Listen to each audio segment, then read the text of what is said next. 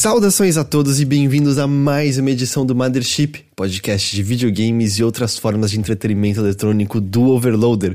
Eu sou seu anfitrião Heitor de Paula, estou aqui com GG Pinheiro. Olá! E Caio Teixeira.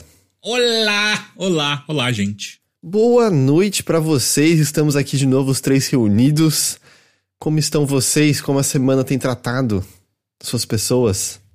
Ruim, né? Agora que é uma semana de cinco dias e não de quatro, como foi a semana passada. Olha, eu trabalhei no feriado, então para mim. Eu tirei feriado ontem porque aqui foi feriado segunda. Olhei. E eu já, eu já aviso que o Notícias vai rolar mais cedo essa semana. Hum. Porque quinta-feira à noite eu pego um avião e vou passar três dias em Roma. Então essa semana tem três dias pra mim. Welcome to the good life. Porra, Incrível, caralho, é isso aí. porra, legal, hein? Não, mas é. Falando da minha semana, bom, eu, eu trabalhei no feriado da, de, da Paixão de Cristo, né? Que foi a Sexta-feira Santa. Eu fiz plantão nesse feriado pra poder folgar no próximo. Então, quando for o de Tiradentes, aí eu vou poder folgar. Entendi, trabalhar. entendi. É que lá Porra, a gente isso divide... eu não sinto. É que a Ah, gente é gente. equipe pequena, a gente divide a equipe. Então a metade trabalha no feriado, aí essa metade trabalha no feriado vai folgar no próximo e assim por diante, né? E aí a gente vai, vai revezando assim. Mas é isso. Te dizer, GG, que na época que Hum. o Teixeira era nosso editor no Arena IG. Eu inventei. E como é que era? Como é que foi fim de semana e feriado? Ele foda-se, não vamos trabalhar feriado fim de semana, não. Eu só não tinha, eu só não tinha nada mesmo. Mas peraí, isso foi o final do Arena, ok? Porque quando a gente começou a trabalhar lá, porra, vocês tinham que fazer. Acho que você não chegou na. Acho que você não pegou, né? Olha, eu, Heitor? então aparentemente eu só peguei o final, porque desde que eu Ah. entrei em 2011, eu nunca trabalhei um feriado no Arena. Vai, vai perguntar pro, pro Rick, pro Rick e pro Corraine se eles não tiveram que trabalhar no- em final de semana editando home do IG.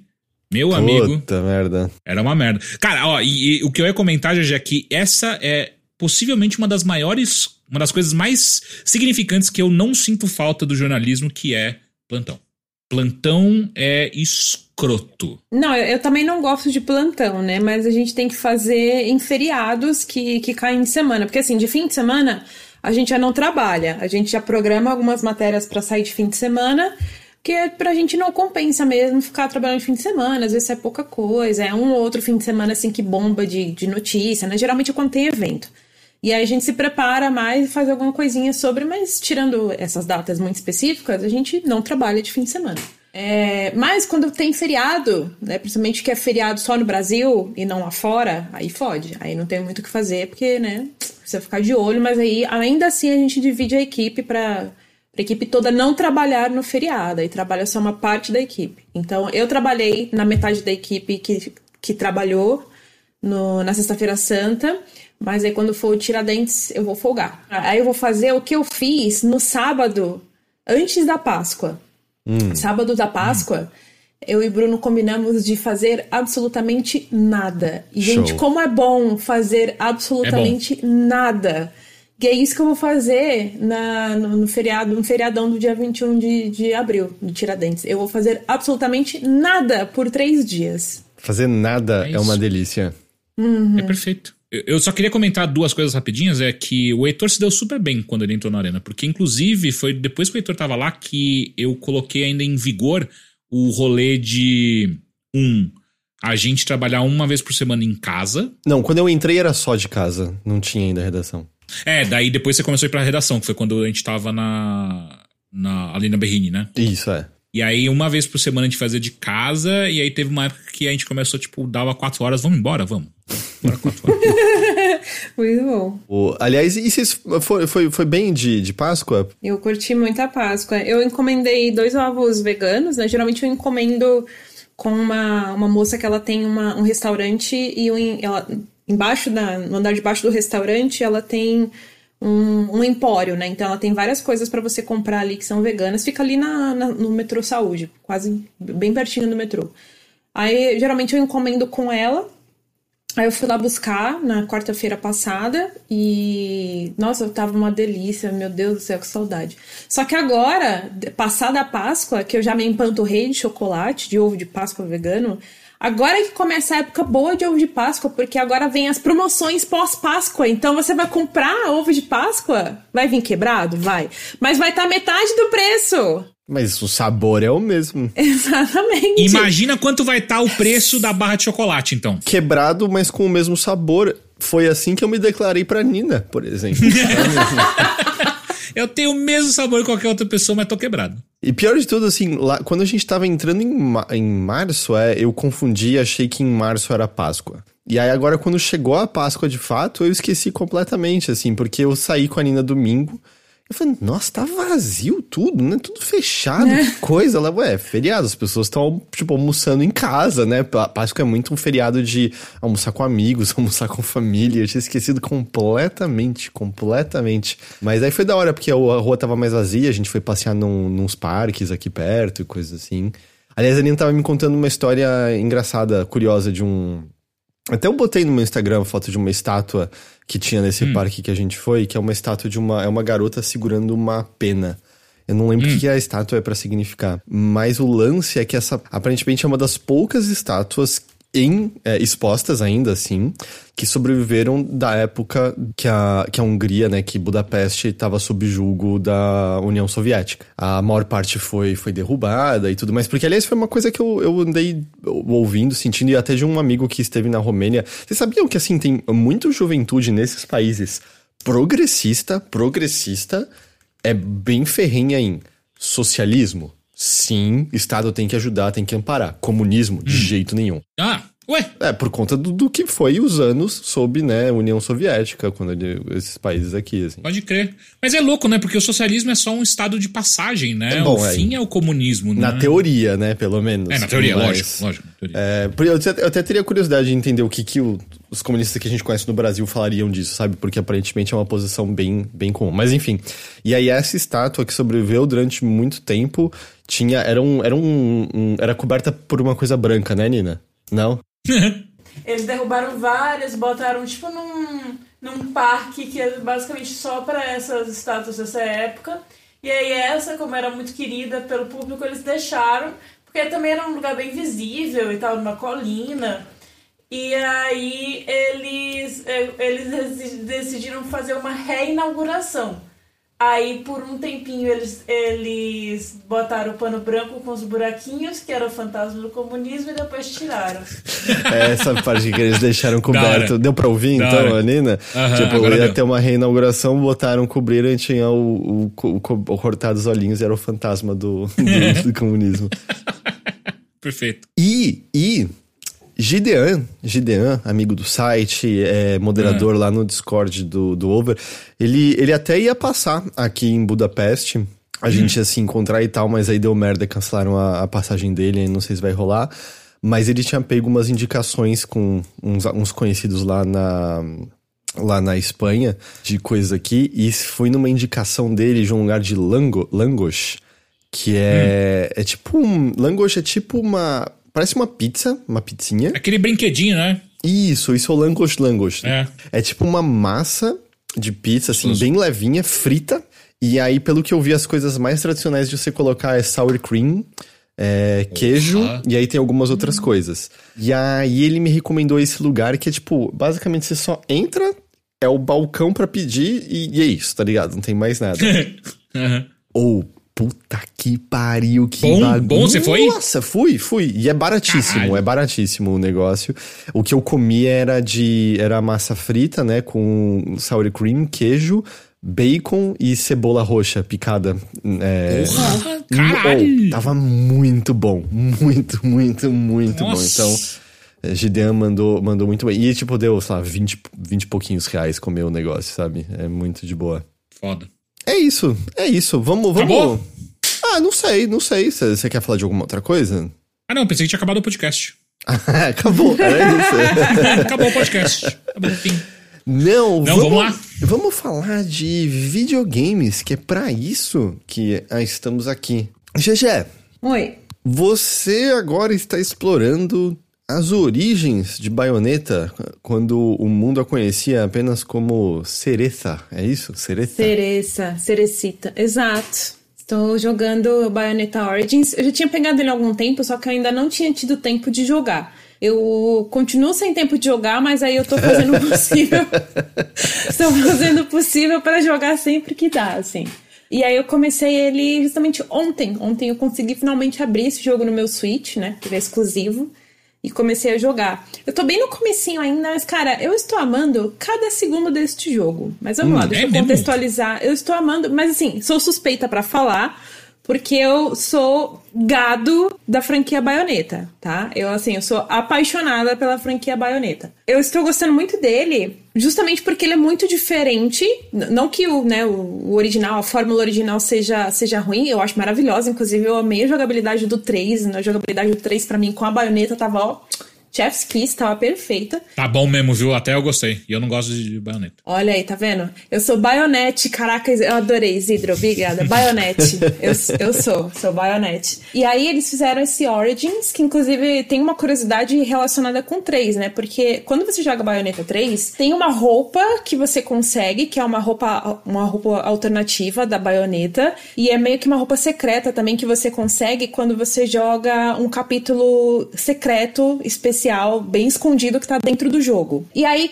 na época que o 3 saiu, quando ainda nem se tinha sinais de que ia ter esse derivado, né, que é o Bayonetta Origins, já existia esse capítulo dentro do 3 e aí, depois que o Bayonetta Origins foi finalmente revelado por público, né? Aí o, o, o Kamiya, né? O Hideki Kamiya, criador, ele falou: Ah, então, aquele capítulo secreto lá que tá no Bayonetta 3 é a demo do Origins. Então, ele, tipo, ele escondeu uma demo dentro do Bayonetta 3 do próximo jogo dele, sabe? E, é, e ele é um capítulo bem diferente já. É basicamente o que você joga no jogo no, no do Bayonetta Origins mesmo. Que é ele, a baioneta ela entra num, num livro, então você joga ali uma, uma história como se fosse um conto de um livro mesmo, sabe? Um, um conto de, de, de, fadas. E a jogabilidade muda um pouquinho, só que é muito curtinho, não dá para ter muita noção ainda do que, que você vai ter. Mas aí você completa esse capítulo e você ganha uma, essa roupa alternativa dela que é bem bonita.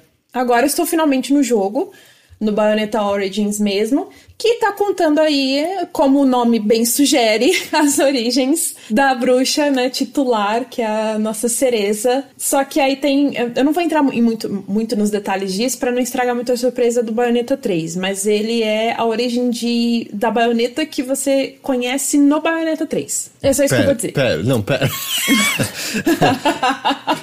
não, mas ok, eu acho que eu sei o suficiente de Bayonetta 3 para entender por, por quê, por quê. É, só pra quem, pra quem não entendeu, né, não, não manja de Bayonetta nem nada, eu vou contar o que a Nintendo revelou da premissa do 3, tá? Então você não precisa nem ter jogado, porque isso tá, tipo, na premissa, tá na sinopse do Bayonetta 3.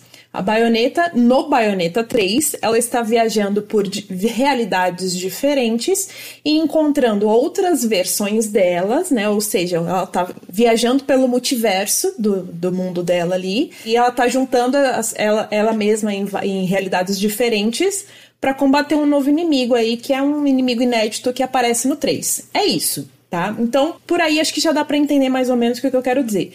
E esse Bayonetta Origins, ele é muito conectado com a baioneta do 3, tá? É isso. Entendi, entendi. É isso, crise das infinitas baionetas, exatamente. é meio, mas é meio que isso mesmo, e é uma história bem legal. Alguém tinha perguntado até no chat, não vou entrar muito nisso, que eu vou falar do Origins, mas eu, eu gostei muito de Bayonetta 3, de várias coisas. O final eu desgosto mesmo, mas são coisas muito específicas que eu desgosto do 3, mas enfim, o assunto de hoje é o Origins. E aí, o que, que é o Origins? Ele pega a, essa baioneta bem novinha, ela ainda é uma criança, né? Ele conta muita coisa. Se você jogou os outros baionetas, ele já ele repassa muita coisa da história dela que realmente aconteceu, né, na, no background da personagem. Que ah, ela é uma filha é, de dois seres de clãs diferentes, né? Porque no mundo de baioneta tem isso. Tem o clã das bruxas, que é um clã só de mulheres, e aí tem o clã dos sábios, que é um clã só de homens, e eles meio que, tipo, é, são. Eles lutam para equilibrar o mundo assim, eles não interagem muito, mas cada um fica no seu canto e, e faz a sua parte para fazer deixar o mundo equilibrado. E aí, um belo dia, é, um sábio e uma bruxa se relacionam, eles têm uma filha que é a baioneta, e isso, tipo, causa um baita alvoroço nesse mundo, assim, porque é era uma coisa proibida e tudo mais. Nossa, meio Romeu e Julieta, porém com bruxos é e bruxas. É meio que isso. Sim, só que aqui eles pegam essa história dela, que já foi contada nos outros jogos, e eles fazem disso um objetivo dela no Origins. Por quê? Como, né, a história já vai contando assim, meio que como se fosse um livro de contos de fadas mesmo. É muito bonito nessa, nessa parte visual, inclusive. Nossa, tô encantada, assim, porque é, linda, é lindíssima. A direção de arte desse jogo para mim é incrível. É, e ele vai contando, né? Tipo, ah, então, a, a mãe dela, né, foi. O, o pai dela foi exilado, então ele foi para mandado para muito longe. Ele não faz mais parte do clã dos sábios. E a mãe dela foi aprisionada numa prisão lá do, do vilarejo das bruxas.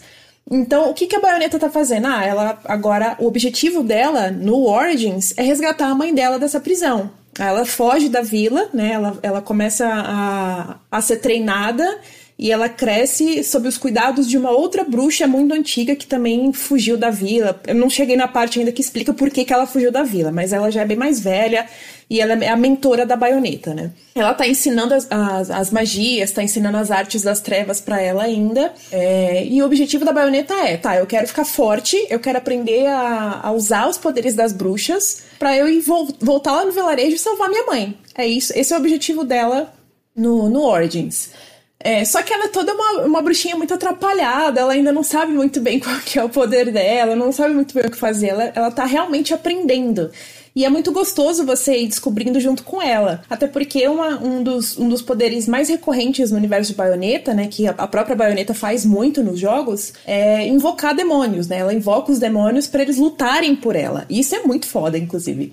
No 3 tá ainda melhor. E aí aqui, ela, ela é justamente no momento em que ela aprende a invocar o primeiro demônio dela. Só que dá tudo errado, obviamente, porque ela, ela não tem ideia do que ela tá fazendo. E aí, quando ela invoca o primeiro demônio dela para ela se defender de, um, de umas fadas, né, entre aspas, que estão tentando atacar ela ali na floresta, o, o demônio que ela invoca acaba possuindo o gatinho de pelúcia que ela tem. Esse gatinho de pelúcia, ele assume uma outra forma quando ele tá possuído, ele fica gigante e ele começa, né, você pode controlar ele para atacar os inimigos e para meio que abrir caminho também, porque ele tem uma garra enorme, então ele consegue derrubar alguns, alguns troncos de árvore e tal e abrir caminho para você. E aí o que tá sendo muito interessante esse começo, porque tipo, por mais que eu só tenha jogado, sei lá, três capítulos, eu acho que tá, tá muito foda a questão de você controlar os dois ao mesmo tempo. Você controla os dois ao mesmo tempo. No analógico direito. Não, no analógico. Desculpa, gente, eu tenho dificuldade. É, em, a mão que você levantou era a esquerda. eu sempre penso, mão no coração, mão no coração. Daí na sequência vem qual é o lado do coração mesmo? A esquerda? Aí eu lembrei. No analógico esquerdo, você controla. Você direciona a baioneta, né, a cereza, e no analógico direito você controla o Cheshire, né, que é o, o gato demônio dela. E aí os gatilhos são os botões de ação. Então o e, L, é o L o L é o, a, o botão de ação da cereza, ela interage com as coisas, tudo mais. E o R é o botão de atacar do gato. E aí você vai controlando eles dois. E é muito interessante porque, tipo, eles não podem ficar muito, muito tempo longe um do outro. Então você tem que, às vezes, quebrar. Eu já, já senti um pouquinho disso, apesar de só ter aparecido para mim uma vez meio que uns quebra-cabeças assim que você tem que resolver sem afastar muito eles. Por quê? Se você afasta muito eles, o gato vai ficando cada vez mais enfraquecido. Então você tem que deixar, tentar manter eles o mais próximo possível o tempo todo. Só que nem sempre é possível, né? E tá sendo muito interessante isso. Eu tô achando a trilha sonora belíssima, é muito bonita. É, nossa, eu tô muito encantada, encantada mesmo, assim, tipo, literalmente pela trilha sonora e pela pela direção de arte do jogo, né? Porque como eu comentei, ele é ele é como se fosse um conto de fadas, inclusive tem até uma narração, né? Você ouve uma narração de, de uma voz mais velha na narrando essa história enquanto você passa pelos capítulos. Às vezes você vê a narração dos pensamentos do gato, ou então dos pensamentos da cereza. É muito legal. E como ele tem esse gráfico, assim, bem puxado para um desenho de, de livro infantil mesmo, ele me lembra muito um pouco de. Não sei se vocês jogaram. É, ele me lembra uma mistura de por conta da narração e por conta dos controles, ele me lembra um pouco de Trine. Vocês jogaram Trine? Uhum, Porra, sim. sim, pra caralho. Então, ele me lembra um pouco por conta da, da questão de como você tem que gerenciar os bonecos, né?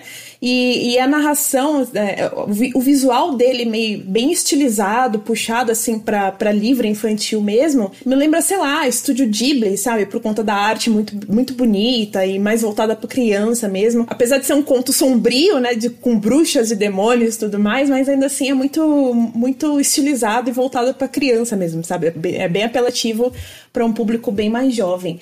Mas assim, é lindo. Eu tô encantada e eu tô gostando muito dessa jogabilidade de ter que controlar os dois. E, mas aí uma pergunta. É, ele obviamente é diferente, certo? Ele tem até uma visão mais de cima, meio isométrica, Sim. né? E, e uhum. aí, assim, ele tem combate ainda, eu tô presumindo que se tiver, ele, ele, é mais simples do que um baioneta core, certo? Até porque você tá dividido entre dois personagens ao mesmo tempo, né? Uhum. Não, não, não, dá. Como funciona isso? Então, tem, tem, tem combates, mas eles são realmente mais simples, porque com a baioneta você a, a baioneta, né, a cereza, por mais que ela ainda seja uma bruxa em, aprendiz, ela, ela tá aprendendo algumas magias, então tem algumas coisas que ela sabe fazer relacionadas à magia, que nem a, uma das primeiras tarefas que ela tem que fazer pra, pra bruxa que é a mentora dela é é fazer uma. Como fala? Uma colheita. Ela tem que ir lá num, numa certa parte do mapa e colher umas plantas. Só que aí, tipo, as plantas ainda não estão prontas para ser retiradas. Então você faz uma magia ali para elas crescerem mais rápido e, você, e a, a, cereza poder arrancar elas, né? Então você tem esse, esse. Você aprende ali que tá, ela sabe fazer algumas magias básicas. Então, assim, você, ao mesmo tempo que você controla o gato para atacar os inimigos na base da porrada, ela também pode fazer algumas coisas com magia no outro, no, no outro analógico e no outro botão de, de ação. Uhum. É, mas assim, é simplificado. Não é nada que chegue aos pés do Bayonetta 3, que é aquela ação frenética e você né, vai trocando de arma e troca de demônio e faz combo e combina com não sei o que, e enfim não é nada perto disso, não é tão complexo. Ele é bem mais simples, apesar de. Eu achei que eu ia ter um pouco de dificuldade no começo, porque, tipo, nossa, eu vou controlar dois bonecos ao mesmo tempo, né? Eu acho que vai dar um bug na minha cabeça. Uhum. E, assim, nos 10 primeiros segundos realmente deu. Que eu fiquei, tipo, tá, peraí.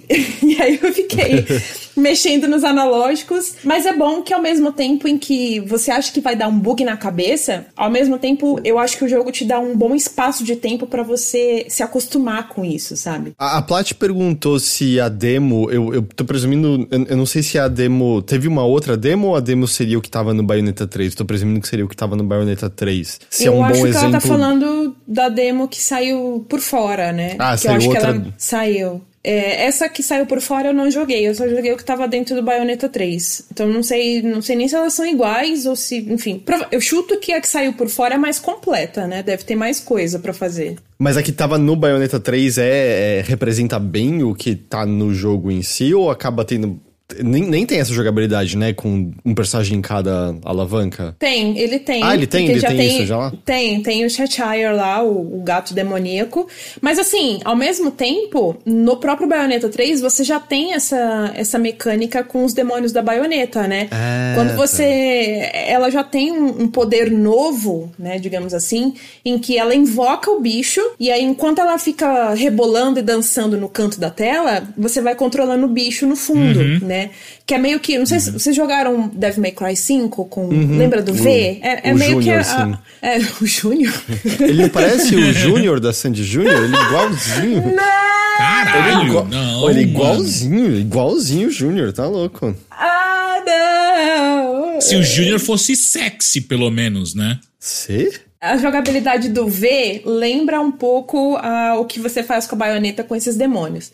Tem como no próprio Bayonetta 3 você comprar depois um acessório que liberta a baioneta de ficar dançando e ao mesmo tempo você pode controlar o demônio. Então dá pra controlar os dois ao mesmo tempo. Mas você só consegue é, mudar essa mecânica quando você compra esse acessório em específico. Uhum. E enquanto você não compra, você ela continua dançando no meio da. Ela fica dançando no cantinho.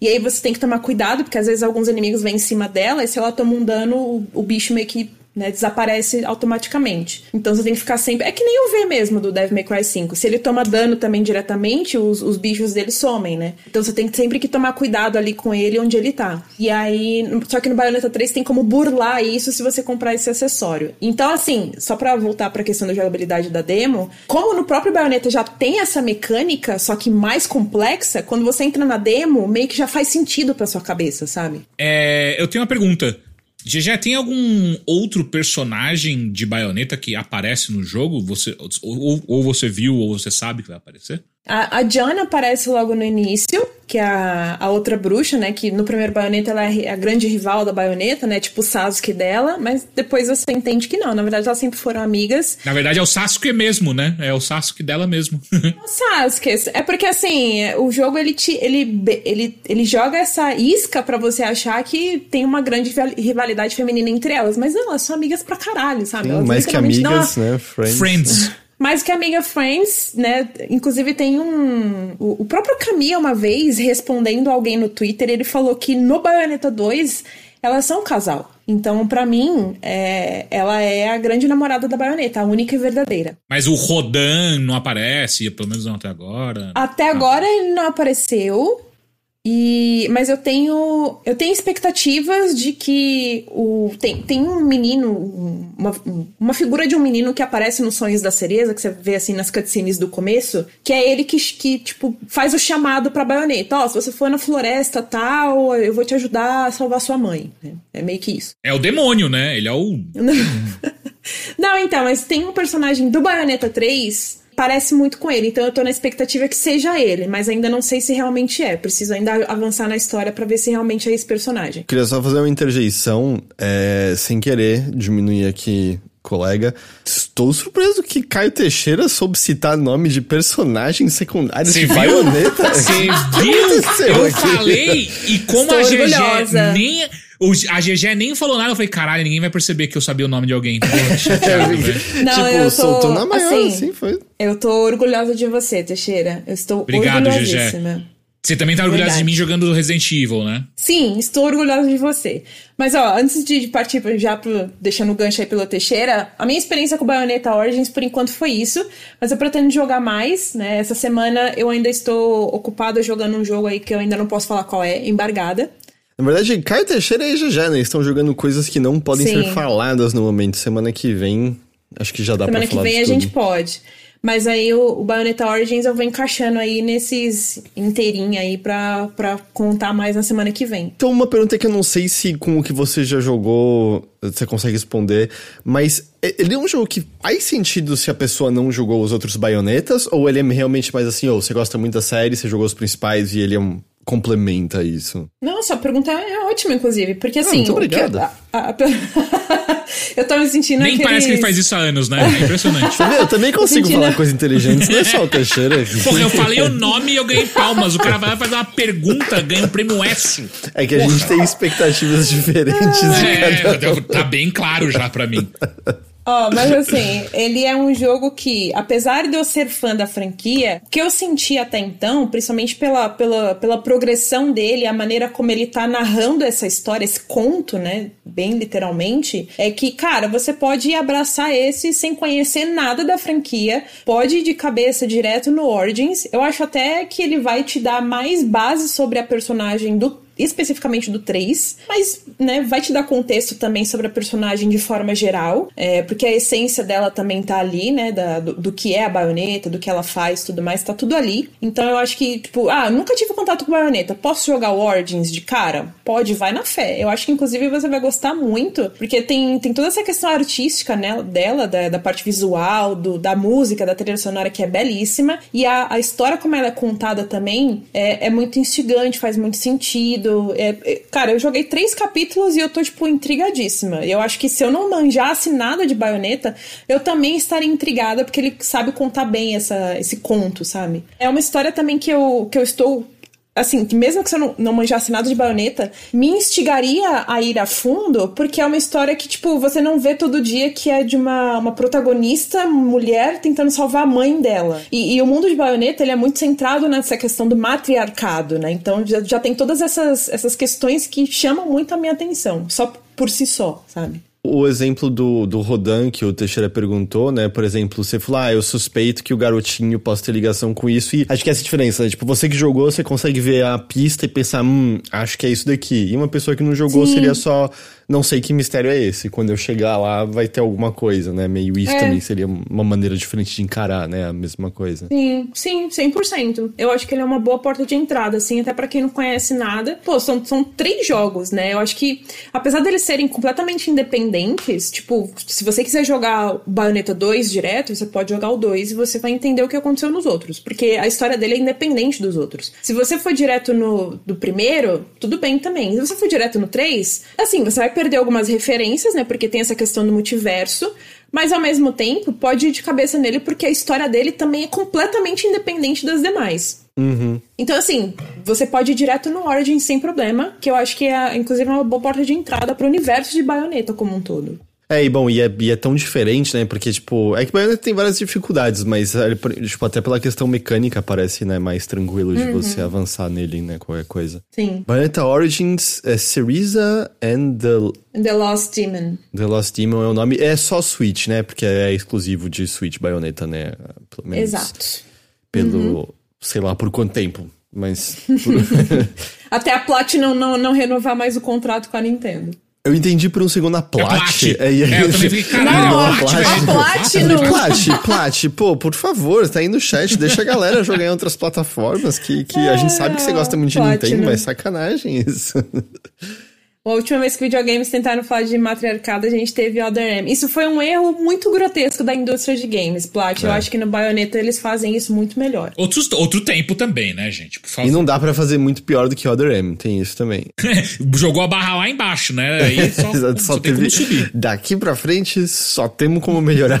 É isso. Graças a Deus. No Bayonetta eles fazem isso bem, eu garanto. Bayonetta Origins, Syriza and the Lost Demon. As pessoas estão falando pra você piscar, Teixeira. Por que, que você não tá piscando? Eu não gosto de piscar, eu acho que é overrated. Esse é, o Teixeira tem que conservar a energia toda dele, por isso que ele não pisca. É, eu tô tomando bullet, Bulletproof Coffee e agora não pisco mais. Oh, falando em Bullet, Bulletproof Coffee, Você viu a aparentemente... nova babaquice do Elon Musk? Ah, não. que é, rolou? Não, não vi. Aquele Agora eu tô curiosa. piche que ele tá tomando e a galera tá achando que, porra, é isso aí. Ah, não, essa. Eu, eu só vi o do X. Não, mas o que eu ia falar é que eu, eu acho que é o Starbucks nos Estados Unidos, tem um café com azeite, alguma Com coisa azeite, assim. todo mundo tá se cagando. O que, que vocês acham que vai acontecer? Por que vocês estão botando azeite no café? Não combina nem um pouco. É. Que porra é essa? Não, Mas aqui no Brasil também não tinha? Tinha, Acho não que tinha sei. E tipo, É. o café já faz você querer ir ao banheiro. Você não precisa melhorar esse efeito, sabe? Não. E deixemos claro que quanto pior o café, mais vontade dá de cagar, tá? Não, só tô avisando que se você toma um gole do seu café e você já, já te dá aquela, aquela caganeira, é porque seu café é meio merda, tá? Porque quanto pior o café, mais vontade dá. É que, é que eu tava assim, pensando assim, como, como abordar o assunto de que, porra, Brasil tem café muito bom, né? E eu não tô no Brasil nesse momento. E eu, eu- assim, eu consegui tomar cafés em cafeterias muito bons, mas os que eu comprei pra tomar em casa, meu Deus! Mas assim, os cafés que eu tomei no geral fazendo em casa, rapaz, que tristeza, que tristeza. Mas. Tem uma cafeteria aqui que tinha um barista premiado, convidado Caralho. pra, tipo, pra fazer café só num dia. E aí eu fui, e aí você podia escolher lá os grãos e cacete. Tava Foda. muito bom, tava foda. E era um que tinha. Era com cáscara, se eu não tô enganado, por mais tempo. Casca? É, casca? ca- é, cáscara é aquela casca do café mesmo, né? Ah, era método Honey, não é? Esse método Honey é, é um é um método super interessante de secagem, que é quando eles colocam o café pra secar em terreno alto e livre e sem descascar antes. Então ele Eles fica fermentando. fermentam, é, exatamente. É, ele, ele fica fermentando antes deles torrarem. E aí ele traz uns sabores, um- uns tons mais interessantes, mais complexos ali. É bem gostoso. Lá, lá no Catarina, eles já tiveram uma vez num parte do menu, era uma espécie, não era alcoólico, claro, mas era uma espécie de espumante feito de cáscara, que era muito gostoso, muito, muito, muito gostoso. Só que aí foi controverso pelos amantes de café, porque não é exatamente café, né? E aí É. as pessoas estavam lá meio assim, pô, tá no menu de café e não é, não é café, mas eu achei que foi mal divertido eles botarem como parte do que você podia tomar, assim, foi muito... O Fabrício perguntou, existe chance de eu não me cagar ao tomar café? Vamos por partes, se você está se cagando... Consulte seu médico. É, vamos começar por aí. Exato. Mas é, é, o que o Teixeira falou, né? Tipo, o, o café. Tanto que, por exemplo, eu nunca mais. Eu, eu, eu, durante um tempo, eu parei de tomar café porque eu não aguentava de queimação no estômago, gastrite. Uhum. Caralho. Quando eu passei a tomar café de melhor qualidade, especialmente moendo na hora, passou tudo. Nunca mais tive gastrite tomando Ah. café de novo. Faz diferença. Por mais que tretas de Twitter queiram te dizer que não faz diferença, Faz. faz diferença. Na verdade, porque eu tô ligado assim, tipo, até o café mais normal, né? Eles varrem o, o chão e vai tudo, né? Pra pegar todos os Sim. grãos, vem bicho, vem Sim. pedaço de mato, de, de galho e tudo Pedra, mais. bem pedra, pedra, pedra, galho. Você não tá tomando só café quando você. Mas respondendo de uma maneira um pouco mais objetiva, ô Fabrício, o que, te- o que faz, uma das coisas que faz você ter vontade de ir ao banheiro depois que você toma café é a cafeína em si, né? E é muito e a cafeína ela é como a gente bem sabe, ela é super concentrada no café, né? A questão é que quando você bebe café de baixa qualidade, é isso que o Heitor falou, você tá- tá tomando várias outras coisas que não são café. E aí o seu corpo responde de maneira ainda mais agressiva a essas todas as coisas que você tá bebendo. E tem uma outra questão também importante, que o café, ele não ativa o seu sistema digestivo da mesma maneira que outros alimentos ou bebidas ativam, né? Tanto que café é uma das poucas bebidas que você pode tomar em jejum e você não quebra o jejum. A, não ser que o, o- o- o exame, você esteja fazendo um exame que você não pode tomar café nem nada, não, não beba. Mas se você estiver fazendo jejum e você, tipo, ah, vou tomar um café, tá sussa, não quebra, não quebra jejum. E, e chá também não. E nem água. Então, todas essas coisas é porque o café, de maneira geral, ele passa pelo nosso estômago de maneira quase incólume, assim, né? E aí, quando chega no, no intestino, é quando o bagulho bate. E aí, a, a, nico- a nicotina, a cafeína é que dá aquele. Opa, vamos acordar? Só que quanto pior é o café, Ok. aí ela fala: puta, não só vamos acordar, como a gente tem uma pá de coisa pra tirar aqui de dentro. E aí fudeu. E olha só, o Entropy falou, o tanto de ácido é que define, quando tava falando da queimação, não necessariamente a procedência do café. Olha, eu vou te dizer por experiência própria que eu discordo, porque os cafés que eu pego, eu pego sempre o mais ácido possível, porque quanto mais ácido, mais gostoso, e não me queima o estômago. Não, não me queima o estômago. Qual jogo ativa seu sistema digestivo? Quê? Que jogo você jogou e falou, caralho, eu preciso me cagar agora? Eu não sei, eu não entendo. Cara, mas quando eu jogava muito, muita ranqueada no League, tinha dias que quando eu ia começar a jogar as ranqueadinhas, dava uma vontade, tipo, puta, eu preciso ir no banheiro antes. Tinha não antecipação. sei. Não sei. Eu me lembro quando eu era criança, eu ficava muito frustrado quando eu tava brincando de esconde-esconde. Que toda vez que eu tava escondido me dava muita vontade de fazer xixi. Mas eu acho que é porque eu tava ansioso, nervoso de não ser descoberto. Talvez. É, é. Mas xixi não, não, é, não é sistema digestivo, né? Então, Não, peraí, xixi faz parte do, do, do, do nosso sistema digestivo, porra. faz tecnicamente. Ué, lógico, é, é o que você es- expele, né? Mas é Conquer's Bad for Day, quando você luta contra o Mighty King Poo. É, ativa meu sistema digestivo. Cara, sudoku é uma beleza, cara. Eu abri o sudoku, meu intestino já fala, opa, é agora? falando, falando de sistema digestivo, eu vou pegar uma aguinha pra mim rapidinho, tá? Pega. Tá bom. Não é sistema uh, digestivo, é excretor. Porra, perfeito. Entendi. É verdade, faz sentido. razão. Sim. É tipo um termogênico, o Pezão Show falou sobre café. Ele não é tipo, ele é, ele é um termogênico, né? Café é um dos termogênicos. Café, pimenta é termogênico também.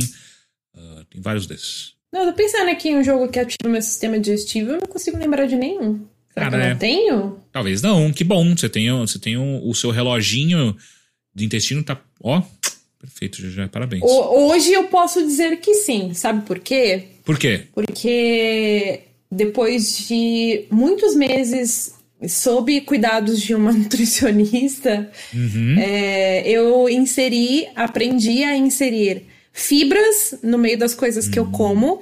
Então eu sempre coloco lá é, linhaça e, e chia nas coisas, nas frutas que eu como, né, Pra ajudar. E fibra faz bem pra isso. É, e eu como mamão todos os dias. Mamão. Eu não gosto de mamão, mas ele faz bem pra caralho. Deixa eu só mencionar, mas é- essa pequena coisa, o Alex Kidd falou, eu comi uma sobremesa de maracujá fora do Brasil e tinha gosto de manga. Deixa eu só contar essa coisa. Ah, Nos primeiros dias que eu tava aqui com a Nina, a gente tinha saído pra, pra comer, aí eu vi, tipo, lá, bebidas, né? Limonada. Eu falei, ah, pô, tomar uma limonada, né? Aqui pra, pra acompanhar a janta. Aí o garçom me pergunta: é, você quer limonada do quê? Aí eu falei, como assim limonada do quê? Ah, tem limonada de maçã, tem limonada de pera, tem limonada de laranja. aí, ué, aí, aí, eu, aí que eu fui ver que, na verdade, era tipo soda italiana. Não era limonada, é ah, água com gás tá. e xarope de, de diferentes coisas. Eu falei, ah, tá, okay. não, beleza. Aí tomei lá uma de, acho que era de maçã verde, que é.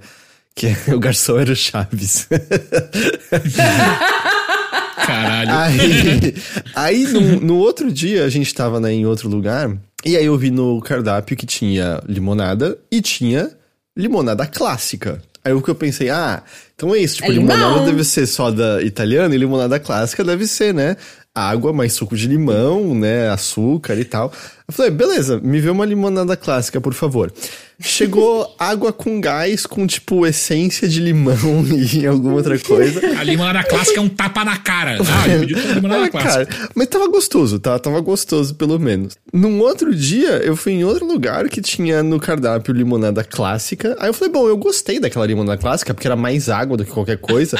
Eu falei, ah, me veio uma limonada clássica. Veio o suco de laranja. Meu Deus.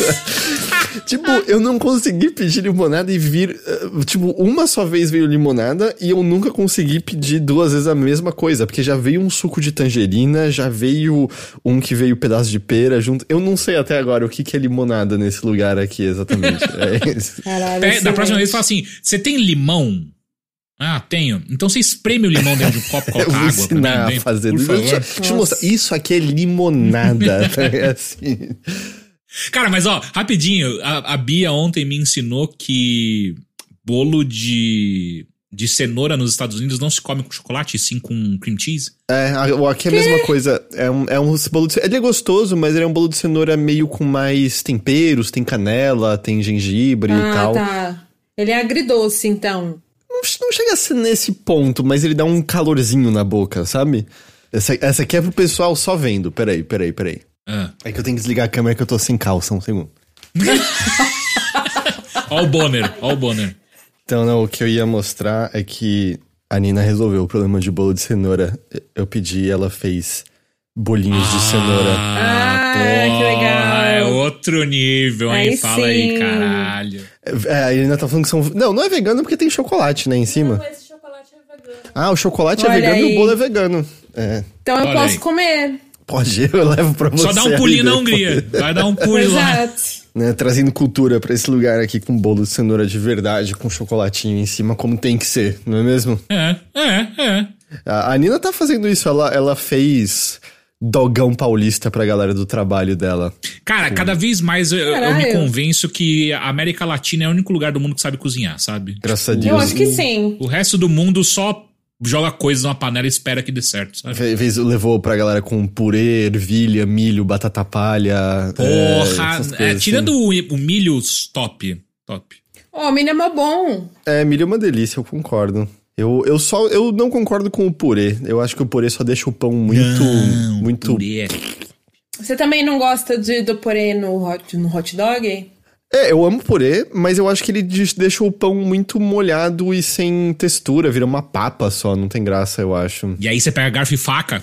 Eu não, eu não quero comer cachorro quente garfo e faca, eu quero comer segurando ele. Você está um, a uma frase de virar o melhor amigo da vida de Bruno Silva, porque ele odeia é, hot dog com purê. Odiar é uma palavra forte, hein? Pô, como odi odiar purê? Não, não, dá. Não dá pra odiar no purê. Hot dog. No, no hot dog. Hot é, dog. hot dog. Mas não importa, tipo, cara, no máximo é assim, cara, enquanto você tá mordendo, você tipo, ah, que raiva, purê e, e hot dog. Mas é purê, então tá tudo bem. É que, é que o problema é que o purê, ele, ele vai entrando no pão e parece que tá comendo um guardanapo molhado depois de um tá tempo. Tá tudo bem, porque o guardanapo está molhado de purê de batata, velho. Tipo, qual é o problema, tá ligado? Porra, é tipo assim, ah, não, não gosto de leite condensado com, com bolo. Mano, é leite condensado, qual é o problema? Não, eu não, não gosto tem. também, fica ele vai deixar só doce. É, fica doce tá demais, é, exatamente. Fica doce demais, Teixeira. Não existe a palavra, o conceito doce demais não existe. entra na minha cabeça. Existe. existe. Pra mim Você tá existe. destruindo a graça fica, da comida. Fica, exato, fica hum. enjoativo. Você, você, morde isso aqui e tá, não quero mais, não, não, quero mais comer isso aqui por uma semana. Tudo bem, eu como. Passa o seu, já já. Vou lançar a braba aqui, porque a Plat falou que ketchup também é molhado. Não gosto de ketchup no cachorro quente de maneira geral. Ketchup Olha aí. não é bom de maneira geral. Ketchup é muito doce também. Ele tira a graça de tudo. Pra mim, assim, cachorro quente ideal é o pão, salsicha, mostarda, maionese, batata palha. Tá. Tá show, assim. Tá show. Tá ótimo. Mostarda. Mostarda, sim, não. Mostarda é o principal condimento. Pra mim, vou falar o meu, o meu ideal, tá? Hum.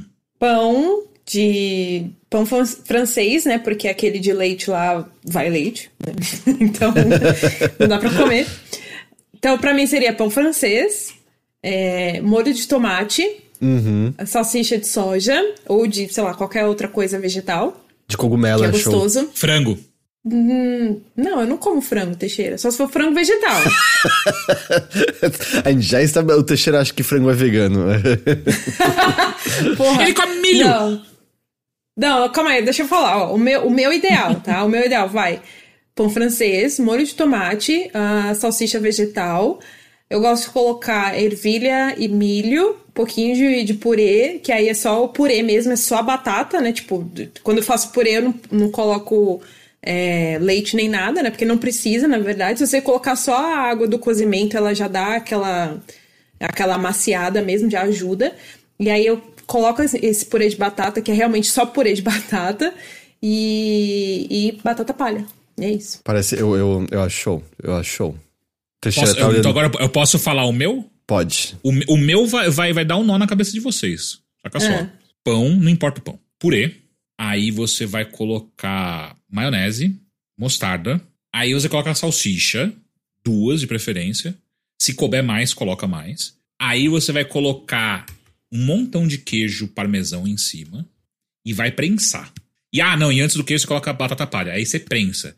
Prensou, ficou tudo da hora. Daí, se você tirar a salsicha e comer só o pão com tudo aquilo, é Ué, por que, que você. Mas por que, que você faz com a salsicha e tira a salsicha depois? Porque o Black Dog não deixa eu pedir sem salsicha. A Black Dog é um erro, desculpa.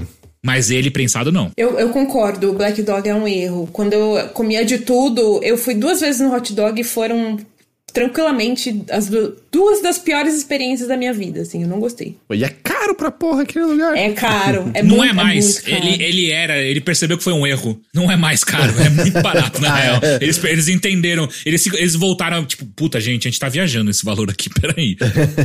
Enfim, feita a pausa do cachorro quente, Caio Teixeira, Pois não. fala pra gente do salsichão do Leon.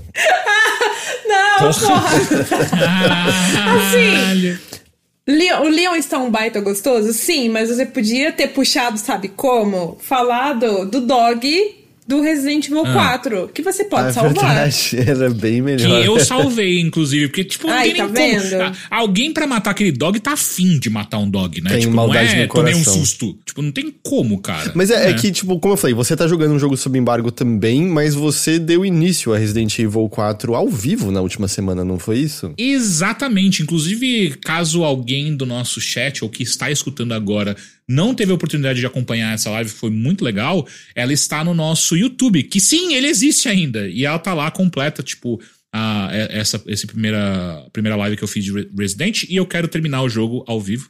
Diga, Heitor. Ó, Eu vou ter que puxar aqui uma pergunta que o Elton fez, que faz muito sentido, que é a sua receita de cachorro quente, você virou e falou assim, salsicha, duas Uhum. de preferência, mais se puder. Mas o passo final era tirar a salsicha, então por que, que você tá botando mais salsicha no seu cachorro Porque quente? quando eles não deixam, quando eles não deixam tirar, é melhor ter mais. Sacou? Ou é zero ou é mil, não tem um meio, faz né? É, sentido! Não faz Isso não faz sentido! Não, é preferencialmente 100. Se puder colocar, se não pode 100, coloca todas. Mas se você. Você gosta de hot dog? De, de- É, Peraí, é uma boa da- calma. pergunta, é uma boa você, pergunta. você gosta de salsicha? Ah, às vezes. Tá. Às vezes. Às vezes. Às vezes é bom. Eu não, eu não, é, ei, GG, eu tenho uma coisa que eu aprendi esses anos todos. Tem horas que você só concorda e segue em frente. É. Que é, inclusive, a mesma coisa que o meu psicólogo faz às vezes. Então, siga a direção do meu psicólogo. Ele está vivo, ele está bem, saca? Então, Eu Ok. tenho hoje no Teixeira ligando no Black Dog. Pode fazer sem salsicha, não? Então mete três nessa porra. ok? então, qual é o máximo de salsicha que eu posso ter? Quero todas. Tá bom. Mas o Lucas está correto. Ele gosta de purê. E é isso. É, é verdade. Inclusive, se falar, tipo, puta, não tem pão, manda só o purê com parmesão em cima, é nóis, vai ser top. Eu começo a desconfiar que você não quer cachorro quente, você quer um PF, é isso, você quer purê. Porra! arroz. Aceito demais. Se o Black Dog começar a vender PF, caralho, eles vão faturar muito dinheiro. Imagina quando o Teixeira descobrir que dá pra comer em outros lugares que não são o Black Dog. É essa a é? dificuldade rolando. Não, lógico que dá. Agora vai fazer isso numa quinta-feira às três da manhã. Tem Habibs. Ah, é. Aham. Eu prefiro comer todas as, as, as salsichas, salsichas do hot dog pelo meu cu antes de comer Habibs. Nossa, ok, isso escalou rápido. ok. Porra! Oh. Habibs é um assinte ao paladar humano. Que isso, tá maluco? Tem, tem uma outra rede de. Vou pegar aqui o nome, que também dá pra comer tardão assim, Teixeira. Eu só não sei se tem aí Alca onde você Pizza, mora. 24 horas. É uma merda a pizza, Não. mas assim, é 24 Fechou horas. em tudo quanto é canto. Fechou? Pra... Tem um. Prime Dog? Acho que é Prime Dog o Prime nome. Dog, Prime Dog. Pra mim, dog verdade. não é 24 horas. Não, aqui o- Fecha os, meia-noite. que, os, os que tem aqui perto, às vezes eu tipo vejo eles estão ainda É? abertos, bem tardão da noite, assim. Mas eu nunca pedi, sei lá, três da manhã, então não sei. Vamos lá, Resident Evil. Pô, gostei. Gostei. Bem legal o jogo, tô curtindo pra caralho. Eu cheguei. GG, você chegou a ver até o final? Eu não sei se eu já tô perto do castelo. Não, você não está perto do castelo. Pera, você, você só jogou aquele dia lá, né? Do, foi, Sim. sa- foi sexta, né? Sexta feriado, né? Sim, Foi, sim, sexta exatamente. feriado, sexta-feira. exato. É. É, então, é, você não está perto do castelo. Mas sabe, sabe uma coisa que eu achei muito legal? É que o Teixeira, ele tava muito entretido jogando Resident Evil. Ele não viu, ele não sentiu a hora passar. Porque eu tava aqui trabalhando, trabalhando, trabalhando, eu tava, né, tava aqui um, um monitor com a live e eu trabalhando aqui no outro, e eu olhando, olhando, olhando, eu falei, caraca, o Teixeira nem tá vendo a hora passar. Tanto que quando acabou a live, ele falou assim, nossa, já tá de noite. Eu falei, é, Cara, é, eu tomei um susto, bicho. Eu tomei um susto, porque eu tava tipo, ah, não, vou jogar aqui um, um, sei lá, tava me programando pra jogar umas três horas de live. E aí quando eu vi, tava de noite, cara. Eu comecei era duas da tarde. Porra, caralho, fudeu. Tá vendo? Mas. Mas. Ou, o jogo tá. Assim, eu não vou ficar é, é, é, falando tudo que vocês já falaram durante os últimos quatro, cinco episódios que a gente tá fazendo. Não, mas fala a sua experiência, pô, como tá sendo? É. A minha experiência é, cara, jogão, assim. Eu, a uni- tem duas coisas que me incomodaram nesse jogo só. Que é, a câmera é muito, muito perto do Leon. Eu acho que ela poderia ser um pouco mais afastada. Pouca coisa. É, e assim, mesmo mexendo nos settings lá que a galera me deu um toque no, durante a live, não é o suficiente. Tipo, acho que poderia ser um pouquinho mais longe. Mas aí também talvez não fosse Resident Evil, né? Ou, pelo menos Ó, Resident Evil mas 4. assim, quando, quando você joga. Vou falar do original, tá? Porque aí do- Hum. você- vai conferir, obviamente, isso quando você jogar o remake. No original, a, a câmera ela fica um pouco mais próxima do Leon também, que é, é uma coisa até que, que me incomodou na, na época que eu, que eu joguei pela primeira vez. Mas quando, a, quando você resgata a Ashley, que ela fica ali sempre perto de você, a câmera dá uma afastada pra você poder olhar ela o tempo todo também. Então Hum. talvez isso te ajude. Hum, pode crer. É. Enfim, é, é, é, meu, é, então, esse era um ponto que eu não tinha curtido muito. E o outro. Às vezes o Leon, o, o Leon é muito, muito, muito devagar, né? Puta que pariu, cara. Você puxa a arma até dar o primeiro tiro, daí você vai dar o segundo, e aí, tipo, porra. Eu tô metralhando aqui. Então, mas é que a cadência dos tiros é mais determinada pela arma em si, né? Você pode melhorar isso nas armas depois. Sim, mas eu achei lento demais. Eu Dá sei pra que vai melhorar, mas, enfim. Eu, mas eu gostei, porque ele, eles. Assim, uma coisa que eu, que eu senti jogando o remake é que o Leon ele tá pesado, sabe? Você, Uhum. ele tá. Você Tá. sente o, o peso do- dos passos dele, é, ele pegando a arma, tem toda aquela movimentação mais, né, devagar mesmo, a maneira como ele manuseia. E aí já depois entram ah, as mecânicas, né, de, de melhorias, que ah, você pode melhorar isso, pode melhorar a velocidade. Mas ainda assim ele continua um boneco pesado, que é algo que eu pessoalmente gosto, porque traz essa sensação de realismo, sabe? Que é uma coisa que eles estão tentando implementar já desde o Resident Evil 7. No, no próprio Resident Evil 7, o Ethan, ele é um boneco meio duro, né? Tanto que, se você forçar um pouquinho a barra, mesmo sendo em primeira pessoa, por conta do Ethan ser um boneco mais duro de movimentação, até lembra um pouco a jogabilidade tanque, sabe? Nesse sentido. Então, é, é uma coisa que eu particularmente gosto, que eles tragam esse, esse peso pro personagem pra dar essa sensação de realismo. É, eu ia falar, acho que é bem você falar do, do tipo, por causa da retomada do tanque do original, né? Porque ainda É. pra ser um lance de. Ele é muito voltado a você controlar o distanciamento dos inimigos, escolhendo em quem você vai atirar, interromper o Sim. ataque deles, dando tiro neles. é, justamente de propósito não te dando tanta agilidade pra. Acho que às vezes pra você sentir mais perigo, né? Pra você tá pensando mais no seu posicionamento. Você tá lembrando de usar o 180 graus? Não. É, isso, isso ajuda Mas, é, muito. mas assim, Salva vidas, até, tá? É, até agora eu consegui não precisar me lembrar desse 180 graus porque eu só tô correndo. E o correr, de maneira geral, você consegue escapar de boa parte dos ataques, assim, se, se não quase todos. A não ser quando você tá sendo mobado mesmo.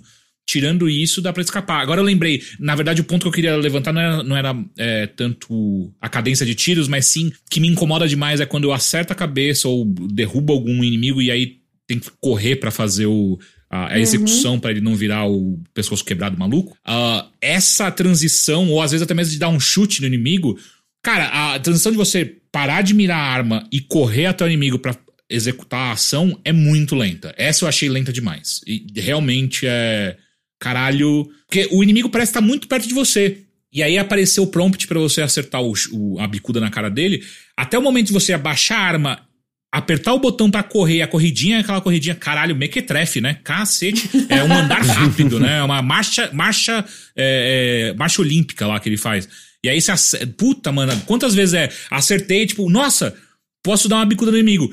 Aí eu começo a me deslocar, quando eu chego perto do inimigo, sumiu o prompt e o inimigo tá me atacando de novo. Tipo, ah, filha da puta. Eu, eu não sei. Você tá jogando no intenso direto? Tô, tô. Eu não sei se o tempo no intenso pra isso é um pouco menor, mas eu também senti de maneira geral isso assim, se você se o inimigo tá longe e pode ser tanto o lance dele tá agachadinho pra se dar o chute ou quando ele tá no termelique pra se enfiar, enfiar a faca que se você já não começou a correr pra ele quando ele caiu nessa posição, nem vai, porque não vai dar tempo. Não vai dar tempo de você chegar. Mas o- uma coisa que também, que, que também me confundiu quando eu joguei é que, assim, é- esses. Quando você dava um tiro só na cara ou na perna dos ganados no original, eles já ou se ajoelhavam ou já colocavam a mão na, na cabeça e você já podia ir direto, né? Era, ele era mais mecânico nesse, nesse sentido, né? E aqui no remake, não. Aqui você, às vezes, você tem que dar dois, três tiros na cara deles ou dois, três Sim. tiros na perna deles pra eles darem aquela animação de você poder dar porrada ou facada. Então, assim, eles estão mais resistentes. Né, Estão mais difíceis de você de você matar mesmo. É, então, assim, quem tá muito acostumado com, a- com o original, que você, pô, você dá um tirinho só e já vai pra cima, se fuder. Eu me fudi muito. Eu me fudi muito com isso. Eu dava um tirinho e. Caralho, não deu animação. O que, que eu fiz errado? De novo, dava mais um. Caralho, não deu. O que, que aconteceu?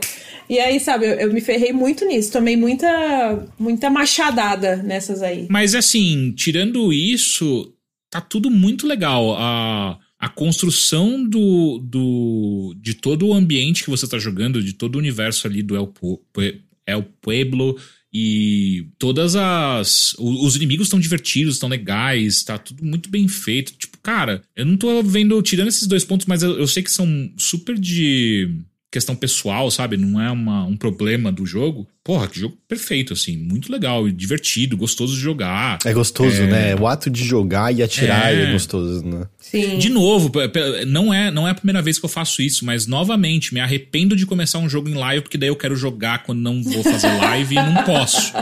É eu, tipo, Eu porra. Eu até pensei em abrir um novo save, só que daí eu falei, puta, se eu avançar um pouco além do save que eu tô na live, vai perder toda a espontaneidade de eu. As surpresas, os depois. É. sustinhos, é, assim. Então eu tô tipo aqui, caralho, preciso arranjar um tempo pra fazer live porque eu quero jogar mais Resident Evil, saca? Uhum. Então. É, eu Bom, te entendo bom, tô perfeitamente. eu curtindo. tô assim com, com Star Wars Jedi Fallen Order. Tô jogando em live e aí. Porra! E aí, eu tô jogando ele aos sábados, né? E aí, dá uma, às vezes eu termino a live e eu, tipo, putz, eu queria jogar mais. Mais um pouco. Peraí, o, o, o Jedi ele já, ele já lançou? Não, Fallen Jedi Order, Fallen é, o, é o Order. anterior. Ah, Fallen Order, pensei que era o Survivor. Su- por um segundo. Survivor não lançou ainda, só no fim do mês. Eu terminei uma segunda vez o Resident no, no profissional dessa vez. Hum, e aí? Fiz New Game Plus mesmo, né? E aí, tipo, ah, é mais difícil, mas fazendo New Game Plus é 100% factível, né? Porque você já tá com as armas melhoradas, só lá na ilha que tava bem, bem treta. E aí eu terminei uma terceira vez de novo, porque eu queria fazer rank S no intenso pra pegar o hand cannon. Porque o lance pra quem não tá ligado é a conquista mais difícil do jogo é fazer S mais no profissional. Pra fazer S mais, você não pode fazer no New Game Plus. Tem que ser desde o começo. Mas as armas que você abre através do menu extra, você pode usar nessas dificuldades maiores. E a melhoria delas que dá pra fazer, eventualmente dá munição infinita pra elas. E essa é meio que a tática pra você conseguir S mais no profissional, porque você tem que terminar em menos de 5 horas, eu acho que o jogo, 5 horas e meia, não me lembro agora. É 5 horas e meia, se eu não me engano. A questão que eu caguei era que eu tava indo atrás do Hand Cannon, que é terminar no S, não no S+, no intenso. Só que eu confundi com a conquista, e a conquista é terminar em menos de 8 horas. E aí eu olhei meu tempo, é tipo, tem uma conquista só, tipo, eu o jogo em menos de 8 horas. E aí eu olhei meu tempo e falei, ah, nossa, eu tô de boa, eu tenho muito tempo antes de 8 horas. Aí eu terminei em 6 horas e meia. E aí, ué, cadê meu hand cannon? Cadê? O que aconteceu?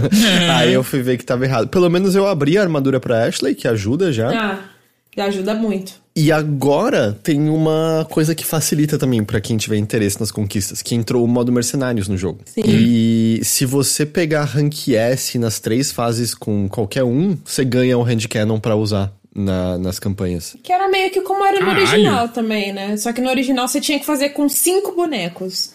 Dessa vez nem tem cinco bonecos pra fazer. Não tem cinco, é só três. assim, ao que tudo indica, a Ada e o Wesker vão ser colocados depois, né? Tudo indica que sim. Agora é Leon, o Krauser e o Hank, é isso, né? Hank, isso. Mas aí, tipo, dá pra fazer isso, aí você pode pegar o hand cannon dessa maneira e fazer. Eu quero eventualmente lá tentar, ten- tentar fazer isso. Mas assim, só de fazer o Game Plus, você já tem a experiência de, especialmente na vila, atropelar absolutamente tudo, porque você tá com as armas já melhoradas muito. É uma coisa muito divertida que a. a ah, tem o Luiz também, é verdade. Tem o Luiz, também. né? Pode crer. É verdade. Aquela Red, Red 9, eu acho que é o nome, né? Da, Red da Nine, arma sim. ela quando ela a mira fecha, ela tem uma, uma chance bem grande de dar tiro crítico. E na vila os inimigos têm menos vida. E nossa, tem hora que você dá tiro, você estoura os braços dele fora, você estoura as pernas deles fora. Tipo, é. é- tipo, você, você até toma um susto. E caralho, o que, que eu fiz aqui exatamente? assim. Opa, desculpa, só queria dar um tiro no seu braço, queria arrancar É, ele. Mas é. Mas foi gostoso. Mas é, é- esse jogo é uma delícia. Esse jogo é uma delícia de. Ah, É uma jogar. delícia, não é? De- Você, quanto mais você joga ele, mais você quer jogar. Eu tô simplesmente assim, fazendo todas as contas possíveis pra, pra me entender quando eu vou ficar livre pra poder voltar a jogar só Resident Evil 4. assim.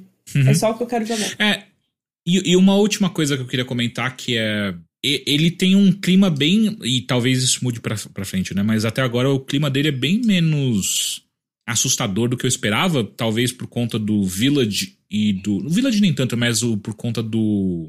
Anterior ao Village? Qual que é? O, 7. O Ah, não, o remake Sete. do 2. Ou o remake. não, não, não. Remake do- Não, é o 7. é o 7, né? Que é, que é em primeira pessoa, que é com o Ethan sim. também, não é? É Sim. isso, é. É, então, o 7, porra, assustador aquela porra, caralho. Depois O ele fica 7 mais de é. boa, mas o começo é super, super opressivo, sabe? Caralho. Nossa, Então, eu acho, esse- eu acho a, a metade do. Até, um, sei lá, um quarto do final, eu acho ele muito assustador. Porque quando você chega naquela parte do navio, no começo do navio, que dá aquela virada, Ah. eu acho muito assustador, cara. Eu tava assim jogando aquilo ali, sabe? Na primeira vez, Pode aquele crer, navio assustador. Você você vai ver engraçado, o 4 remake, acho que quando você chegar no castelo, é, como a gente já tinha Ah. falado aqui, é quando as coisas ficam mais tensas.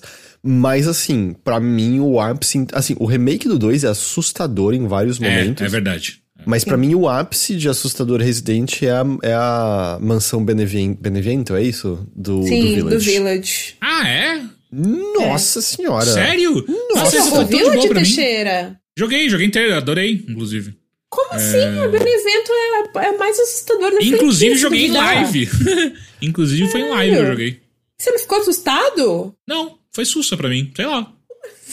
A mansão Benevento, quando eu tava chegando. E olha que eu sou cagão, hein? Eu sou mais do que o Heitor. Quando eu tava chegando no poço, Hum. era tipo, tava difícil andar pra frente. Eventualmente, a Nina tava do meu lado junto, ela falou: Você quer que eu mexa essa parte? Eu falei: Quero, toma. E aí ela que controlou. Tava muito. E assim, depois alivia, é claro, mas aquela parte é muito assustadora. Nossa Oh, senhora. na- eu vou É. contar essa história aqui, porque eu sempre gosto de contar ela, né? É, na época que eu joguei o Village, ele tá, a gente recebeu ele, eu tava na load ainda na época. A gente recebeu ele antecipado para fazer o review, né, bonitinho e tal.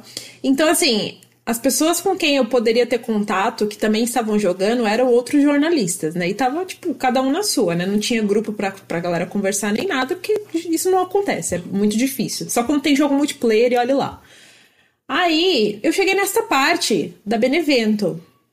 E aí, quando a, apareceu aquela aberração na minha frente, né? Aquela parte crítica lá da, da mansão Benevento, eu pausei o jogo, eu desliguei o videogame.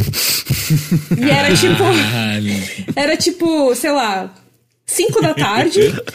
aí eu falei, eu não vou mais jogar hoje, foda-se. E aí, tipo, não joguei mais. Aí foi, no dia seguinte, eu comecei a mandar mensagem para outros jornalistas que eu sabia que também estavam jogando. Aí eu perguntei, e aí, como você passou essa parte? Ela demora muito? Como foi para você? Me, me, me ajuda. Porque assim, eu estava apavorada, eu juro para você. Eu estava é. muito apavorada com aquela parte. É, não é. é. Eu, aquela lá, assim, foi de ter hora de dar uma congelada, sabe? Eu, eu até Sim. acho que depois que aparece o negócio, fica um pouco mais tranquilo, porque pelo menos uhum. eu sei o que, o que espreita ali, sabe? Isso me alivia um pouquinho, sabe? Mas, é. É, mas é engraçado porque eu, tipo, joguei outras vezes o Village, e aí eu até sabia mecanicamente o que tinha que fazer, mas no fundinho da, dá o, frio na espinha, sabe? Às vezes, tipo, puta, mas esse, esse... E eu acho, o que me deixou com esse cagaço em videogames foi a porra do PT. De, tipo, ter hum, ela pegando uhum. você pelas costas e, e, tipo, colando o rosto ali em você, sabe? Eu para sempre acho que isso vai acontecer em, quando eu tô jogando em Nossa. primeira pessoa.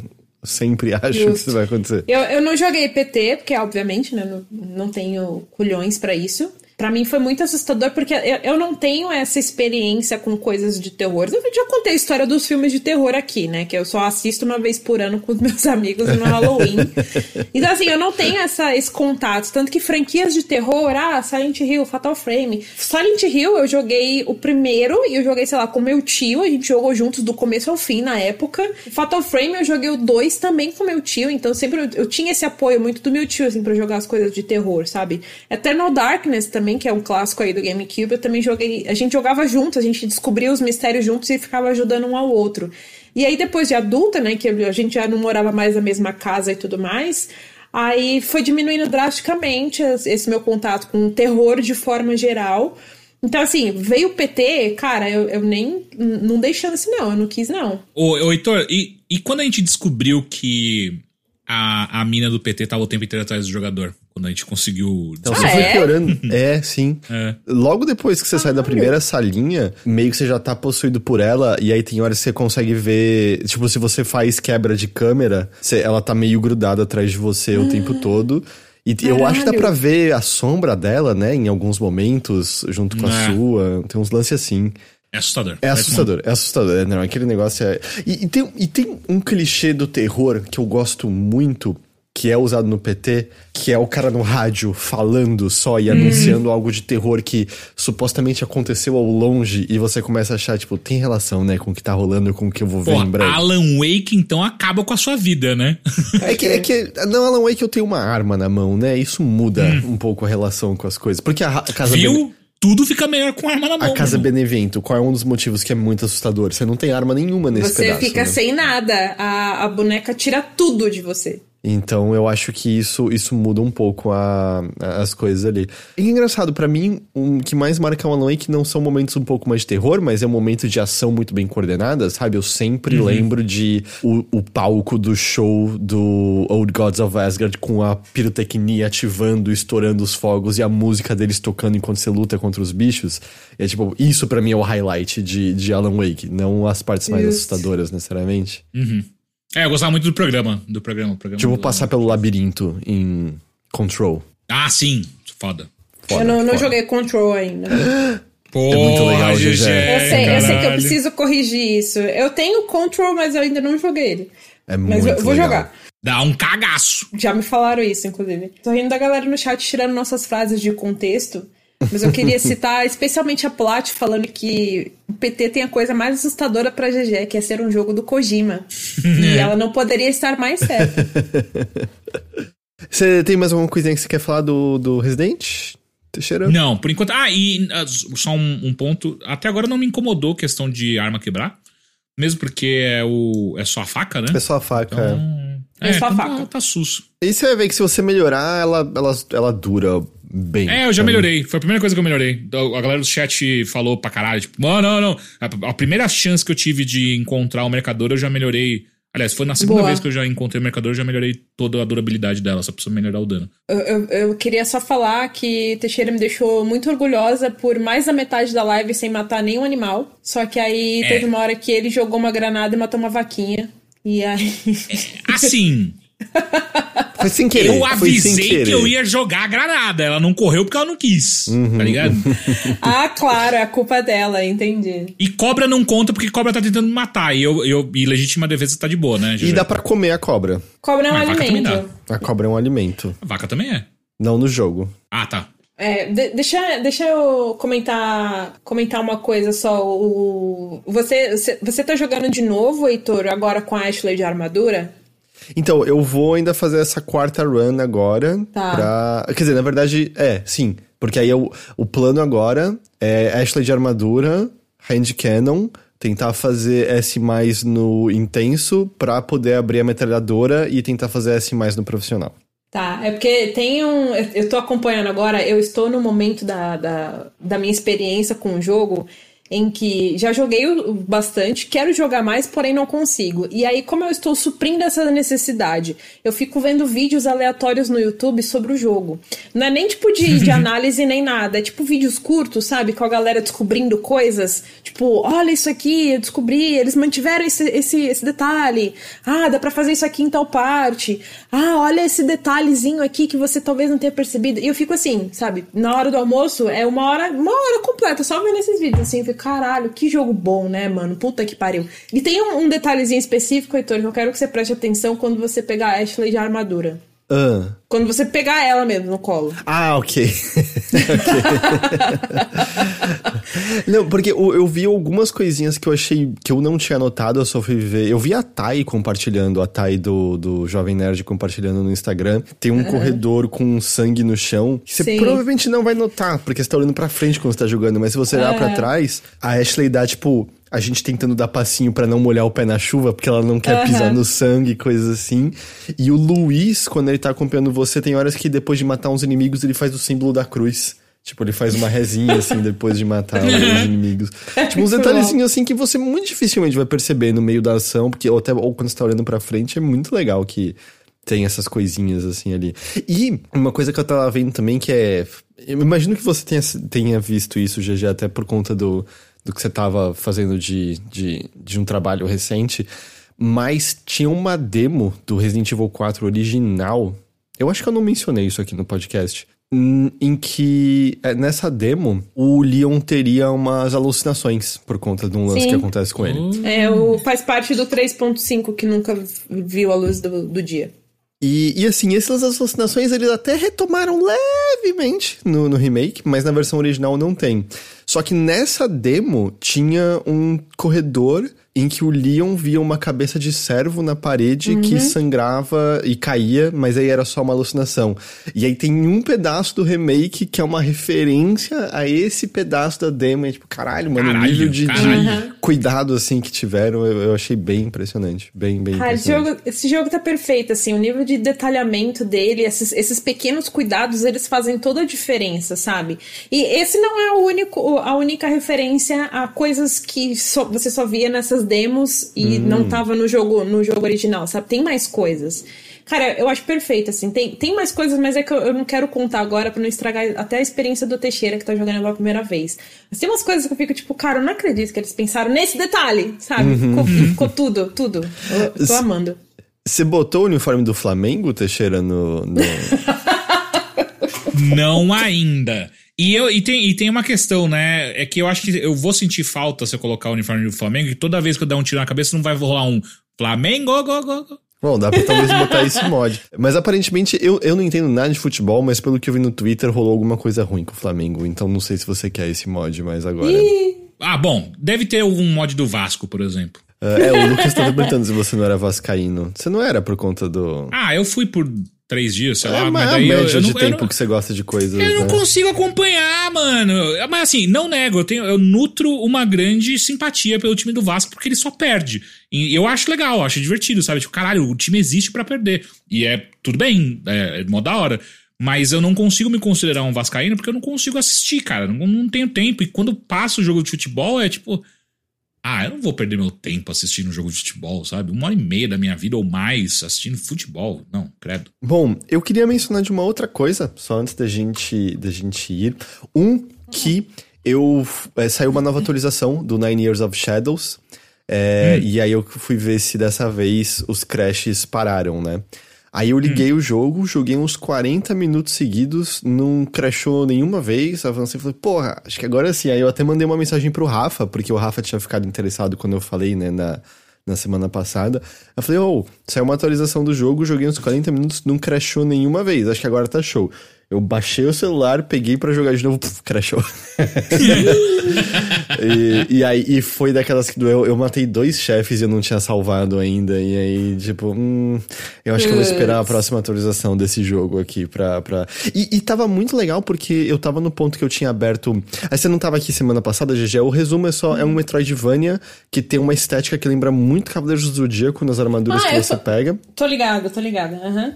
E aí eu tava com mais armaduras e essas armaduras estavam já com habilidades de travessia diferente. Então tava meio legal porque eu tinha uma habilidade de você quicar numas coisas e entrar nos dutos e ser propelido e virar sereia na água. E aí meio que você vai juntando, sabe, essas habilidades de travessia e você não chega num nível Ori and the Blind Forest, mas você começa meio a zarpar pelo cenário de uma maneira muito legal. E tava muito gostoso. E eu tava, ah, nossa, agora que eu tô com mais habilidade, esse jogo tá mostrando que ele tem uma gama maior, assim, é, é muito prazeroso, sabe, navegar do ponto A ao B. Mas o lance de crashar realmente é, é um pouco frequente demais, tem que, tem que esperar, tem que esperar arrumarem. Eu imagino que a equipe é minúscula, sabe? Já saiu. Porque é o que tudo indica é crash de memory leak, isso, né? E aí eu vi, tipo, essa última atualização justamente falava, ah, melhoramos, problema de memory leak, mas pelo visto ainda perdura um pouco e é, tem que esperar mais um pouco. Assim. Mas a coisa que eu mais joguei foi Terra New, um jogo distribuído pela Devolver. Saiu recentemente. Eu acho que ele esteve em Early Access durante um tempo, se eu não tô enganado. Ou ele teve uma demo que chamou a atenção das pessoas é, um tempo atrás. Ele, ele é feito por uma equipe bem pequenininha. Até, na verdade, o jogo ele fez um... Ele saiu há cerca de um- umas duas semanas, eu acho. Ele teve um sucesso bem grande nesse começo. Até se você olha lá no Steam, a mensagem do deles é meio: oh, a gente tá muito animado com esse sucesso todo, a gente tá planejando coisas a mais, né, pro futuro. Porque o jogo ele, ele é relativamente curto se você não quer ficar repetindo coisas, fazendo cenários aleatórios. Mas nessa própria mensagem a equipe fala: oh, somos pouquíssimas pessoas e a gente tá dividido ainda em outros projetos. A gente quer descansar um pouco porque foi uma maratona fazer esse jogo, mas a gente vai botar mais coisa nele depois. Mas qual é do Terra New, né? O que que, que, que é, o, vamos dizer, a, o resumo que faz você né, ch- chamar a atenção? É que ele é meio que um jogo de gerenciamento, uma coisa que você bate o olho, sabe? Lembra a lá SimCity, esses jogos isométricos de você mexer no mapinha. Porém, em vez de você construir uma sociedade, o seu objetivo é você restaurar um planeta morto. Né? Então, é, você chega e assim, não tem vegetação. Meu não Deus, seus inimigos são os humanos. ou os inimigos, é, os restos dos humanos, sabe? Não, não, não É. fica muito claro assim o que aconteceu. Mas é um planeta que a vida basicamente acabou nele. E aí o que você faz é terraformar este planeta para que a fauna e a flora retornem a ele. Porra, que foda. É, então é uma temática bem interessante, assim. E quando eu digo gerenciamento, não é uma descrição muito exata. Eu falo isso porque eu acho que é um atalho para você meio sacar quais, sei lá, é a sua interação com o jogo. Mas eu acho que, na verdade, ele é mais um quebra-cabeça do que um jogo de gerenciamento. Mas é, já chego nisso, assim. Aí, por exemplo, ó, na campanha dele, pelo que eu vi, você pode gerar cenários aleatórios para tentar resolver e tudo mais.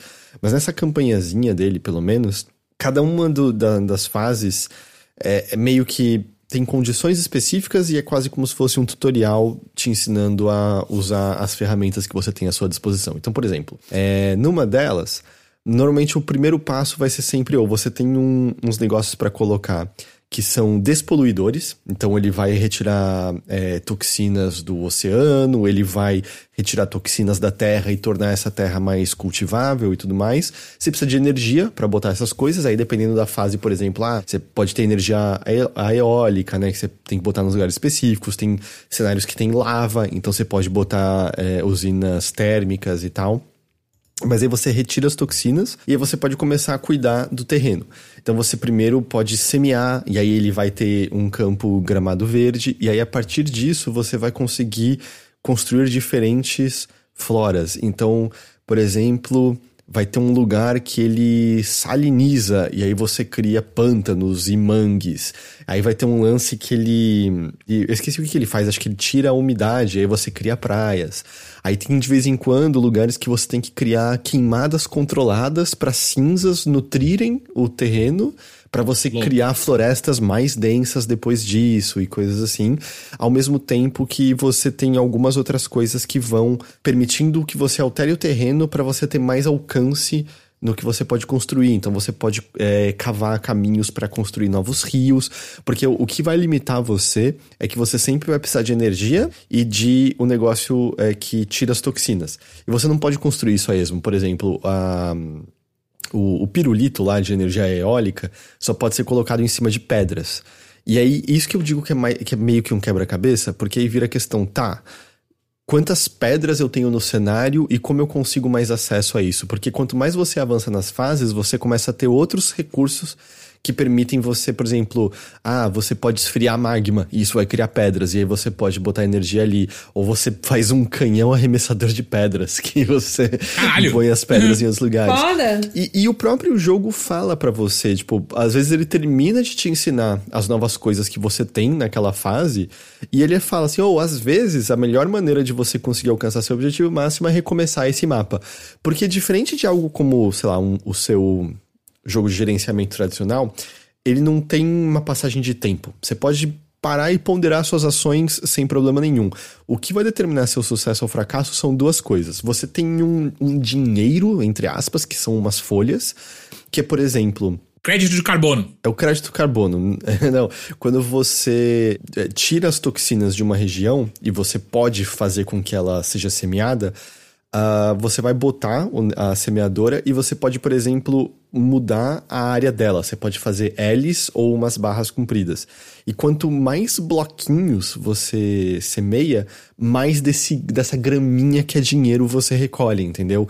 Então você tem que meio que de maneira inteligente pensar como você quer despoluir e replantar esse cenário para gastar o menos recursos possível e ganhar mais recursos o possível para poder resolver aquele ambiente. Porque depois que você preenche os requisitos mínimos de, de flora, entra uma outra parte que é a fauna, em que você tem um sonar que é meio para chamar animais de, voltas pra, de volta para aquele ambiente. E aí também é uma questão de um quebra-cabeça que é, por exemplo, ah, vamos supor, você tem. Você sabe que existem, sei lá, seis bichos diferentes desse ambiente. E aí você faz uma detecção lá num lugar e aparece, ou oh, esse bicho, você fez a detecção no lugar certo, ele gosta, sei lá, de, de, de floresta, mas ele precisa ter por perto uma colmeia e cinco blocos de, sei lá. Ah, você tá dando de graça a casa pro cara e ele. Ah, tá de sacanagem. E, e aí, meio. E aí, é, e aí, por exemplo, ah, se você preenche o requisito certinho, você, por exemplo, vai conseguir chamar ursos para viverem na floresta, ou baleias no oceano. Então é cocaína. Você precisa colocar cocaína que o urso vai. que aí o urso aparece. E aí, por que, que eu também digo que é um quebra-cabeça? Porque, vamos supor, é, você, para passar de fase, só tá, precisa chamar três espécies de bicho, mas tem mais que você pode chamar. Mas às vezes tem algumas que vão ter requisitos ultra específicos, que é, sei lá, ó, essa espécie aqui precisa ter tantos blocos de praia, tantos blocos de oceano e tanto blocos de mata. Essa espécie chama Caio Teixeira. Quando para chamar os Caio Teixeiras de volta para se reproduzirem e, e, popularem ali. E o que acontece? Dependendo de como você terraformou esse ambiente, esses três biomas não estão mais um perto do outro. E não tem como. Não é um jogo que dá para você meio mexer muito nisso depois que as coisas já estão feitas. Você já tem que meio que pensar nisso de antemão, entendeu? Então, se você quiser ser hum. completionista, por isso que eu digo que pra, na minha é mais o quebra-cabeça. Se você quiser ser completionista, é mais assim: você faz uma vez entende o que está sendo pedido de você e aí refaz aquele ambiente já tentando pensar no objetivo final, sabe? Porque. Porque a, a tela não muda, é isso? É sempre o mesmo cenário? Ela é gerada quando você começa, mas você pode reiniciar na mesma tela de novo se você quiser. Ah, tipo, eu acho que dá para você sair e ter uma nova, um novo mapa gerado, e aí é tipo um novo, entre aspas, quebra-cabeça. Mas, tipo, você pode refazer aquele mesmo quantas vezes você quiser, assim. E tem uma última etapa, essa é mais simples de maneira geral, mas também demanda planejamento, que é reciclagem. Que é, a, seja lá quem está terraformando esse planeta, é para não é para, sei lá, humanos habitarem é para o resto da flora e da fauna viverem. Então você tem que eliminar todo o traço de tecnologia que você usou para terraformar o planeta. Você recicla tudo, entendeu? Você não é deixa. Isso aí. Este é o meu jogo.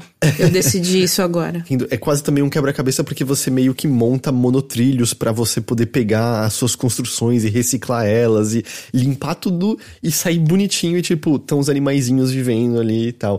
E assim, é bem essa. A vibe dele é muito relaxada. Eu, eu acho que jogar de fone é gostoso porque ele os efeitos visuais e sonoros são prazerosos, até dá umas coceguinhas. Não é ASMR, mas dá umas coceguinhas, porque, para dar um exemplo, quando você semeia, ele vai, tipo, os quadradinhos vão pipocando e enchendo de graminha, ele fazendo sabe? Tipo, né, na sua orelha. É, a aguinha Legal. vai passando pelo rio e aí vai se espalhando e aí você vai vendo ficar mais fértil a terra vai... Sabe? Essas que assim. delícia, assim. nossa. E até quando você termina a fase, ele, ele dá um, um leve zoom out e aí aparece, tipo, bem devagarinho dois botões, que é continuar, apreciar. E aí você pode apreciar e você, tipo, vê assim, e, aí, e, e, os bichos que você conseguiu chamar de volta, você vai ver. Então você vai ver baleias no oceano, você vai ver é, aves como papagaios, patos, você vai ver ursos e coisas assim se você tá tentando meio de primeira acertar tudo, ele curiosamente pode não ser muito relaxante, porque você fica, ai meu Deus, fudeu, ai meu Deus, como é que eu botava isso aqui? Ai, minha queimada não foi controlada como eu queria. Mas é. apesar que muitas construções você pode fazer um desfazer, e você pode, tipo, ah, ok, não teve o efeito que eu desejava desfazer. Mas se você tiver disposto a meio entender que mais essa lógica de quebra-cabeça, sabe? De tipo, eu não vou acertar de primeira, provavelmente. Eu vou, vou aprender o que eu posso fazer nesse mapa ah, fiz, tá, meio que me travei porque eu não tenho mais recurso, ou eu gastei um espaço à toa. Deixa, deixa eu refazer, porque depois que você sabe também, é muito rapidinho, sabe? Você fazer os passos todos e, e alcançar os objetivos necessários. Então, assim, ele tem muito. Ele é muito charmoso. Ele é muito. E é muito interessante, assim, essa premissa que eu não consigo categoricamente afirmar que nenhum jogo antes disso fez isso. Eu tô dizendo que eu, pessoalmente, não tinha tido contato com um lance que, tipo, tem essa vibe gerenciamento, mas que o gerenciamento não tem a ver com, sei lá, prosperidade bem tecnológica e urbana, né? Que normalmente é isso que esses jogos se centram, né? É, é o anti-Sin City, né? É o anti-Sin... Assim, Sin City, sei lá, é. no, no ápice você eventualmente tem até os como é que é o nome? Arco. Ar, arcólogos, alguma coisa assim, que são uns prédios. Que são uns prédios que tem, tipo, fla, flora e fauna integrados em si, entendeu? São prédios hum. já mais integrados da natureza. Mas isso é super avançado no jogo. Tem que chegar. Tinha que chegar longe. Eu acho que no jogo você tinha que chegar. Tinha que passar do ano 2000, cara, no jogo. Eu acho que pra você chegar nisso daí. Um jogo que você. Que, que tá me lembrando, assim, vagamente, mas ele não, ele não tem a questão de você terraformar, né? Porque assim, é, é, é o Floodland. E é, é, basicamente um mundo que ele foi inundado, né? Então ele tem muitas partes do mundo que ele é, agora é mais água do que terra.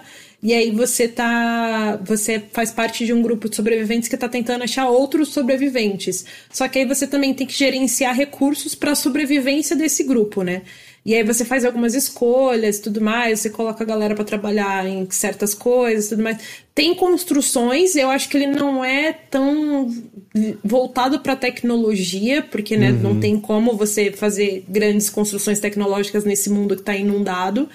E ele é mais voltado para você encontrar sobreviventes, porque alguns sobreviventes vão te ensinar a fazer outras coisas, né? Então, quanto mais gente e mais diversificada for os sobreviventes que você encontrar, mais coisas você vai conseguir construir para poder gerenciar o, o, seu bando ali, né? O seu, seu grupo de sobreviventes.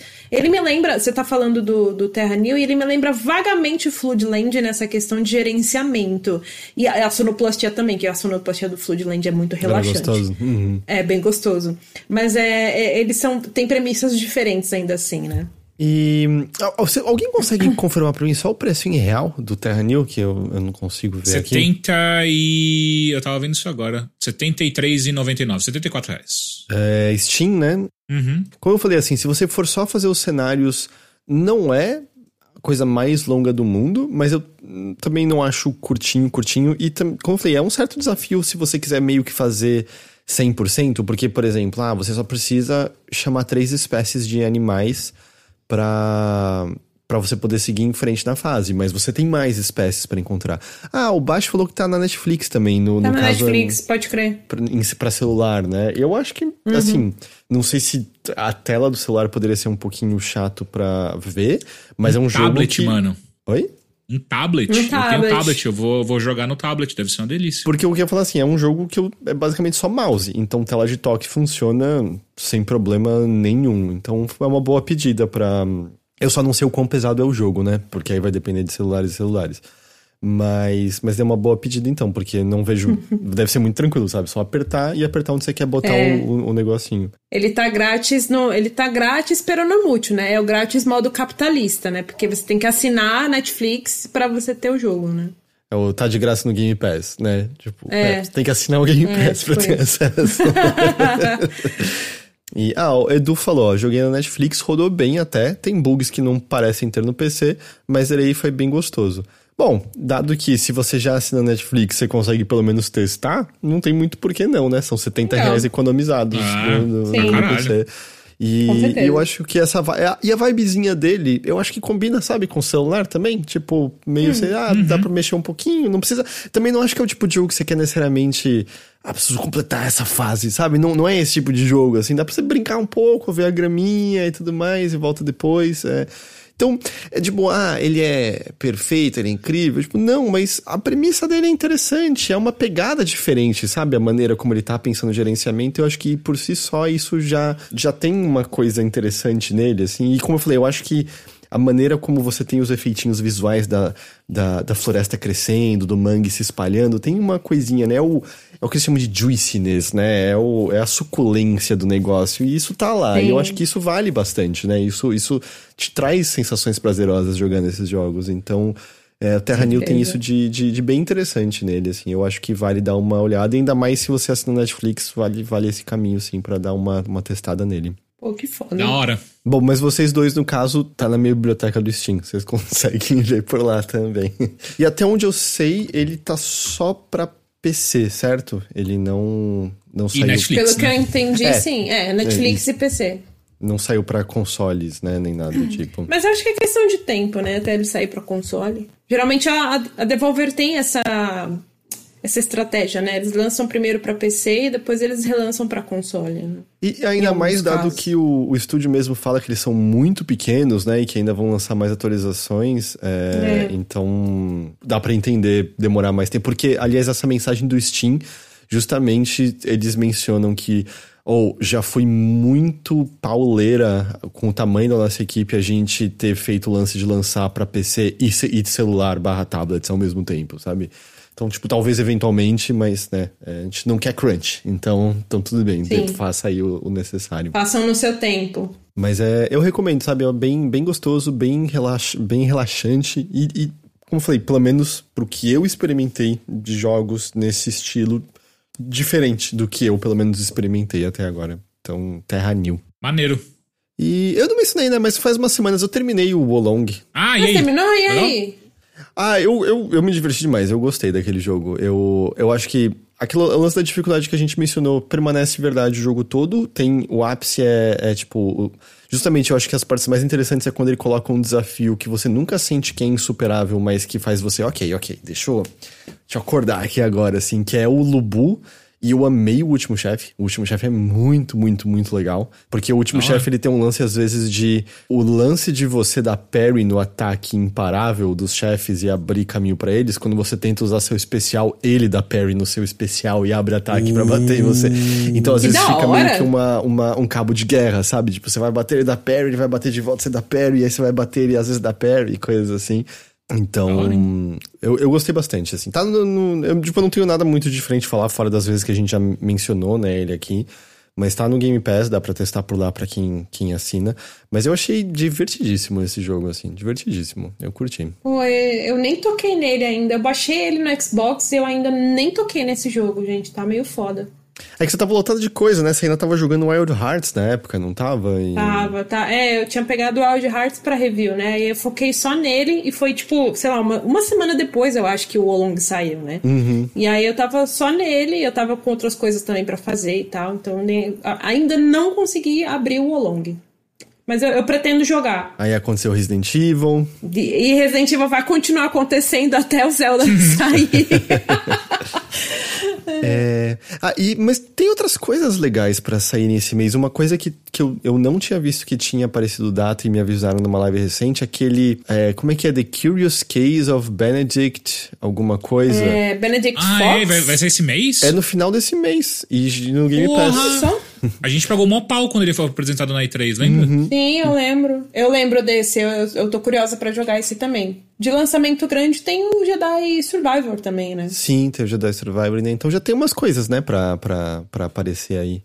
Sim. E o jogo que a gente tá jogando, que a gente não pode falar. É, não podemos falar ainda. Mas é, os jogos que nós estamos jogando São é diferente. dois diferentes, é verdade. Fica um mistério aí, não é mesmo? Fica o teaser pro próximo episódio de Mothership. Quais lançamentos não mencionamos sem querer dos próximos lançamentos? mas, mas meio isso, assim, é, foi, é, é isso que eu, que eu joguei nos, nos últimos tempos por aqui. É, eu, eu até tive um momento que eu. A Nina falou. "Ó, você vai jogar mais Resident Evil? Você não vai jogar outras coisas pra falar no Mothership? que eu só tava jogando Resident Evil. eu, só, eu não parava, eu não parava. eu te entendo, Heitor. Eu te entendo 100%. Mas é isso, gente. Muito obrigado mais uma vez pela companhia nesta semana. É, Teixeira, você consegue pegar nomezinhos aí pra agradecermos, por favor? Sigo. Dois nomes. Vamos agradecer hoje a Matheus Cardoso e Felipe Massal por Keitor. São apoiadores do Overloader em nossas campanhas de financiamento coletivo. Você encontra todas essas campanhas em overloader.com.br barra ajude. Você encontra todas as informações por lá. E é graças aos apoios nas campanhas de financiamento coletivo e aos subs que a gente ganha na Twitch que a gente pode manter o overloader de pé, que a gente pode fazer isso aqui funcionar. Que eu posso terminar Resident Evil três vezes e pensar em terminar pelo menos mais umas duas ou três, sem me sentir culpado por isso. Não, mentira, eu me sinto um pouco culpado por isso. Mas, é- mas Não, é não se sinta culpado. Nossa, eu tava, inclusive. de- Depois eu falo, pode terminar de agradecer. Não, por favor, agora eu fiquei curioso. Não, eu, eu só ia comentar que eu tava numa discussão levemente acalorada com o Bruno, meu namorado. Porque a gente tava discutindo, tipo, pô, queria muito que. Assim, a gente sabe que essas premiações, né, tipo, TGA, são é, é furada. Mas eu queria tanto, mais tanto, mais tanto que a Capcom levasse esse ano, sabe? Eles estão, tipo, nível Leonardo DiCaprio, assim, sabe? Sempre concorrem e nunca levam essa porra. É. Confesso que por um segundo eu achei que você tava pedindo pra eles te levarem e eu ia falar, porra, eu também, caralho, cara. A gente já tava, a ser gente já tava caralho. lá no passado. Eu fui Ah, então, mais um motivo, tipo, caralho, eu também quero ir, sabe? Pô. Virou truta, virou truta do Miyazaki lá, xingou É o Kojima de longe ali. Mas o pior, pior de tudo é que assim, é que a gente sabe que tem muita coisa grande esse ano, mas quanto mais eu joguei e fui avançando, eu mais eu fui, puta, mas nossa, aqui é um páreo duro, assim, porque. É que você não tava aqui semana passada quando, quando eu mencionei, a gente conversou um pouquinho por zap. Mas assim, eu acho o castelo do remake melhor do que a vila. E eu já tinha gostado da vila pra cacete, sabe? O castelo tá perfeito. Tá muito Perfeito. bom. Tá muito, muito bom. E aí vários momentos muito divertidos, né? O, tá muito legal o Luiz, a, a Ashley tá muito legal. né? Sim. Mas vamos ver, vamos ver. Tem, a gente tá em abril ainda, tem um ano inteiro pra acontecer. Vai que. Tem Zelda ainda. Tem Zelda, tem Street Fighter, tem Final Fantasy. E aquilo, né? Por exemplo, em 2019, eu, eu, não, imag... eu não, não esperava que eu ia, tipo, que eu ia ser impactado por coisas como Outer Wilds e Disco Elysium, sabe? Que foram Uhum, pra mim verdade. disparados os jogos do ano. Então, vai saber, né? O que pode nos aguardar aí no que a gente nem nem pondera que tá aí no, no nosso horizonte. que- Aparece um Vampire. Survival, Sur- Survivors aí do nada, eu quero só ver. Um Loop Hero. Lobisomem Apocalipse, não é mesmo? Lobisomem Apocalipse. Porra, foda, foda. Se você que está escutando isso não jogou ainda, compre agora e jogue. E depois me conta como que termina, porque eu não sei. No ano que, que Hades 2 sair, eu quero ver só. Eu tinha esquecido, o Early Access é esse ano, né? É? Eu acho que é. O Early Access é esse ano, Será é que é, às vezes é o primeiro jogo em Early Access que ganha o melhor jogo do ano? Já pensou? Caralho. Não brinque com meu coração, Teixeira, pelo amor de Deus. Eu acho que deve ter regra no Game Awards que o jogo tem que estar no Ah, com 1.0, certeza. né? Pra, pra concorrer, Acho que sim. Se eu não me engano, sim. Mas regras foram feitas para serem quebradas. Vai que agora chegou a hora. Mas, ó, mas só pra, pra, pra concluir, assim, a grande discussão era Zelda ou o Resident Evil 4 Remake, né? E eu, eu estou torcendo muito pro Resident Evil. Não, assim, não tô falando que Zelda não merece, nem joguei ele ainda, ainda falta o quê? um mês, um mês e meio pra sair. E estou ansiosa também pra jogar o Zelda, só que eu, eu que- eu queria tanto que o Resident Evil levasse agora, sabe? Os caras. A Capcom já concorreu com Resident Evil 2 Remake, eles concorreram com Village. Concorreram. Acho que o Devil May Cry 5 concorreu também, não foi? Em A 2019? melhor, do- a melhor do ano? Acho que foi. Ou mas foi é que, jogo bom, de ação? Eu não sei. Eu sei que 2019 Mas o- levou o Sekiro, né? Isso eu me lembro. Sim, mas o Resident Evil 2 Remake concorreu também na, na, na categoria de jogo do ano. É, acho que o Monster Hunter Rise concorreu em 2020. Enfim, a Capcom tá sempre ali, sabe? E eles nunca levam. Eu queria muito que eles levassem dessa vez. Ainda mais com Resident Evil 4, que seria muito simbólico, né? O que, que é melhor, concorrer todo ano ou só ter um prêmio? Porra, Tem um prêmio, difícil né? a pergunta, hein? Que é o prêmio. É ser cabeça de rato ou rabo de gato? E aí eu lembrei que a From tem dois, né? Ela ganhou com o Sekiro e com o Elden Ring, né? Exato. Agora não tem dois. E, ó, mas ó, a gente falou do, do lance de Early o chat lembrou. Multiversos, né? Não, pode Ó. crer! E, e vai deixar de existir em alguns meses.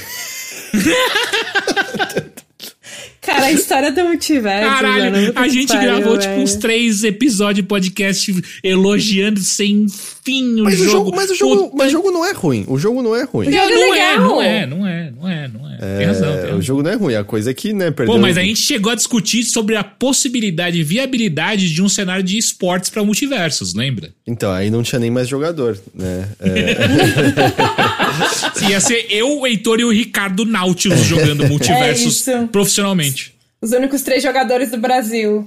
Então, mas aí mais chance da gente ser dos melhores, né? Porque perdeu 99% dos jogadores, essa era, era a chance. Era a chance de ser bom É. em alguma coisa. Se você é o único que faz aquilo, você finalmente pode ser o melhor em algo. mas aí vai sumir agora em, é em junho, né? Final de junho, que o, o some até algum momento de 2024. É, Caralho, que louco. por aí. Não é? Que e loucura. se você gastou dinheiro nele, Sinto muito. se fudeu. Cara, ó, e eu, eu vou jogar uma outra, hein? Ó, ó, pode Hum, ser polêmicas. Eu acho que um outro jogo que vai caminhar pela. eh, vai trilhar esse mesmo caminho.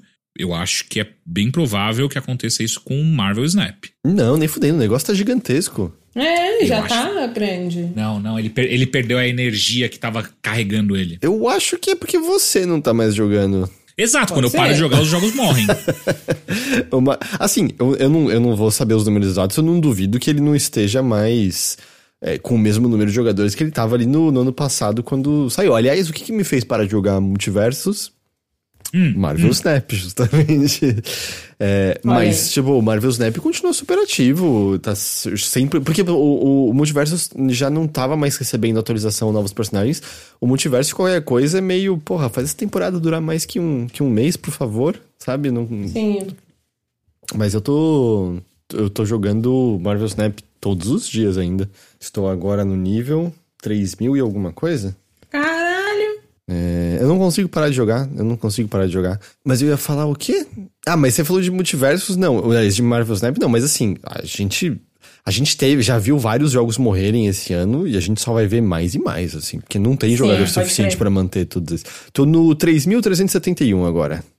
Caralho! E assim, é, tem também a questão econômica, né? Que os Estados Unidos estão enfrentando, né? E tal. E, assim, tá difícil no mundo inteiro, mas nos Estados Unidos tá pegando. Tá, o bicho tá pegando lá. Tem estúdio fechando. Eles, né? Nos últimos meses a gente viu notícias de vários jogos que vão parar de receber suporte, atualização. Então, tipo, tá feio o negócio, né? Demissão em muitos lugares, né? Uhum. E, e o dinheiro de investidor não tá mais como tava porque eles começaram a ficar assustados, e aí a gente teve um lance Exato. que rolou com SVB, e, enfim.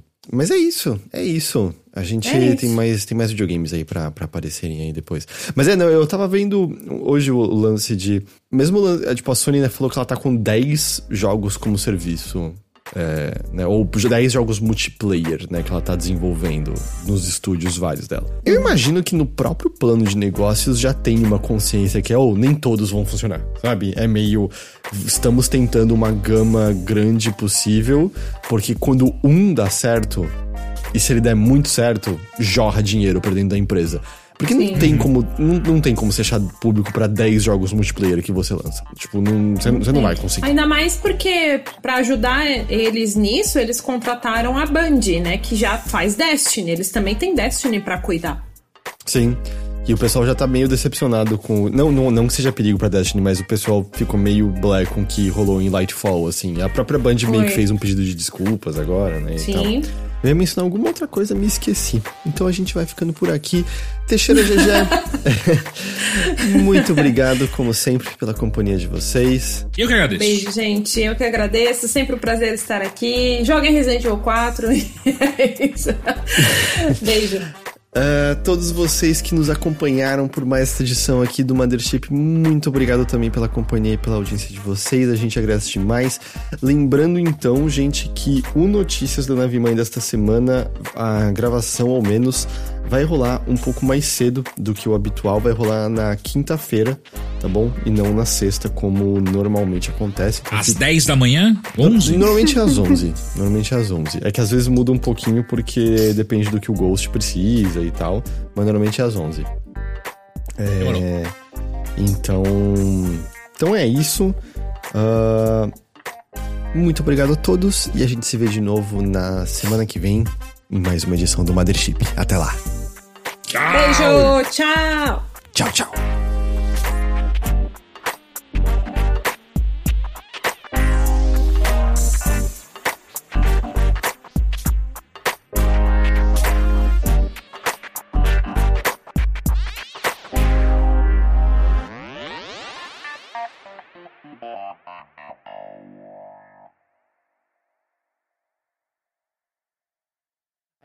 Hoje circulando no Twitter uma, um vídeo do Chapolin que eu pessoalmente nunca tinha visto, tal, não sei se nunca passou aqui, mas é ele dando marretadas num nazista.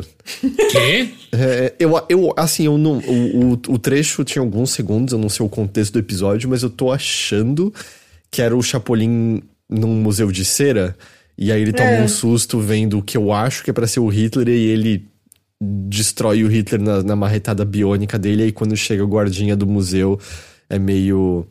Mas o que aconteceu aqui? Eu vi um monte de barulho. Não, não, tá tudo, tudo certo. E aí você só vê o, o, o Hitler no, no, lixo, e aí com uma plaquinha, jogue o lixo no lixo, e o Chapolin vai embora. Né? Assim. Então... Simbólico é esse, esse episódio não passou Muito no Brasil, bom. viu? Porra! É. Vou te que, contar. Que, que, aliás, assim, eu vi uma piadinha é, boa outro dia mas que eu sinto que tem um quê de real também. Teve, teve trailer, acho que do. Como é o nome? É Besouro Verde, o, o filme lá do, do, do herói da DC? Sim. Sim. Azul. Não, azul. Besouro Azul. azul Não, azul, Besouro azul, azul, é verdade. É, eu acho que existe um Besouro Verde também, que lutava sim, com que... o Cato, existe é? um Besouro Verde, sim. Que era com o Bruce Lee, inclusive. Não. Ah, é, ele era é? o Cato, né? É, ele era o é, Cato. É, é, ele era o Cato. Ah, tá, tá, tá, ok. Eu pensei que o, o, o, Besouro Verde era o Bruce Lee, mas não, não é. Então, não. deveria ser porque ele é muito mais foda, mas é o lance que ele é. falava, né? De como ele era relegado a. a era muito uhum. difícil ele ser levado a sério em Hollywood, mas. E aí eu meio. Tinha um tweet de alguém dizendo, pô, primeiro filme de um herói latino-americano. E alguém postou um, um estilo do Chapolin em É. Aventuras em Marte, sabe? Mas eu sinto, que tem, eu sinto que tem uma certa verdade que é meio Incrível. disso de achar que é só quando, sei lá, algo como a Marvel faz que é, é de verdade. Quando, não, É, não. é a primeira o lan- vez. E o lance do Chapolin era esse lance. Não, tipo, o, o- era o herói latino-americano, né? Tinha um lance assim mesmo na, Sim, na, na- sim. na criação do personagem. Tinha, né? tinha porque, inclusive, no, no próprio, no próprio Chapolin, tinha episódios em que. Isso aconteceu acho que mais de uma vez, assim, que é, às vezes era um casal que tava pedindo ajuda, aí uma parte do casal, a mulher ou o homem, chamava o Chapolin e a outra parte chamava o Super Sam sem querer, sabe? E aí tinha. aí tinha vários episódios assim, que tipo, Time eles is eram. money! Exato, e aí eles eram chamados e eles não se encontravam, sabe? Era muito engraçado a, a Ai, não cara, interação dos dois. demais, né? Eu Não tinha é? esquecido. Era, era o personagem do seu Madruga, né? O Ramon É. lá, o fazendo Time is money. né? Oh, Time is yeah! E ele não fazia, ele fazia menos ainda do que o Chapolin fazia. Era bom demais, velho. Era bom E era, demais, era bom caralho. porque eles sempre metiam uns termos em inglês, assim. Era É. muito bom no meio das frases. Mas é, o, o pessoal lembrou do Zorro, o, o, o, o Emerson lembrou do Besouro, não é? Que é o que luta capoeira, não é? Mas o Nossa, Besouro não é, um, não é um, um- um personagem da, da história do Brasil? O Besouro? Não sei. Mas tem filme, digo. Então. É, então, acho que o filme é meio que ba- é, é livremente baseado na história do Besouro, se eu não me engano. Que era um lutador fudido de capoeira, se eu não me engano. O Zorro não é espanhol? Não, o Zorro é mexicano, não é? Ih, caralho, não sei. Ih. Dom Diego de la Vega? O que isso Isso quer dizer, tá soa ligado? mexicano. Isso soa mexicano. Onde fica De La Vega? Não, peraí. Não Zorro sei, não. mexicano. Zorro, um rico nobre espanhol. Olha aí. Pam, pam, pam. Puta, mas não, para tudo. É um personagem de ficção criado em 19, escritor, escrito pelo, pelo norte-americano Johnston McCall. Pau no cu do Zorro, meu irmão. É. Mas ele aparece em obras estabelecidas no Pueblo de Los Angeles durante a era da Califórnia espanhola. Ah, se fuder. Pau no Então ele é espanhol ou não? Porque ele. A origem Ele dele é colonizador, então ele é um filho da puta, né? Não importa se ele é da Espanha ou se foi um americano que criou Eu ele. acho que ele não é colonizador, porque eu acho ele é de Não, Los Angeles quando era. personagem. Então, então, o personagem não, acho que não, porque ele era de Los Angeles quando Los Angeles não era dos Estados Unidos ainda, não é? Eu acho que ele é aristocrata, mas ele não é colonizador. Não, mas a Espanha é colonizadora, Heitor, caralho. Ah, é verdade. É, Porra! caralho. É, Então- é tipo o tio Sam. então, então foda-se o Zorro, é o que É, conta pau o Chapolin mesmo. É isso, é, isso.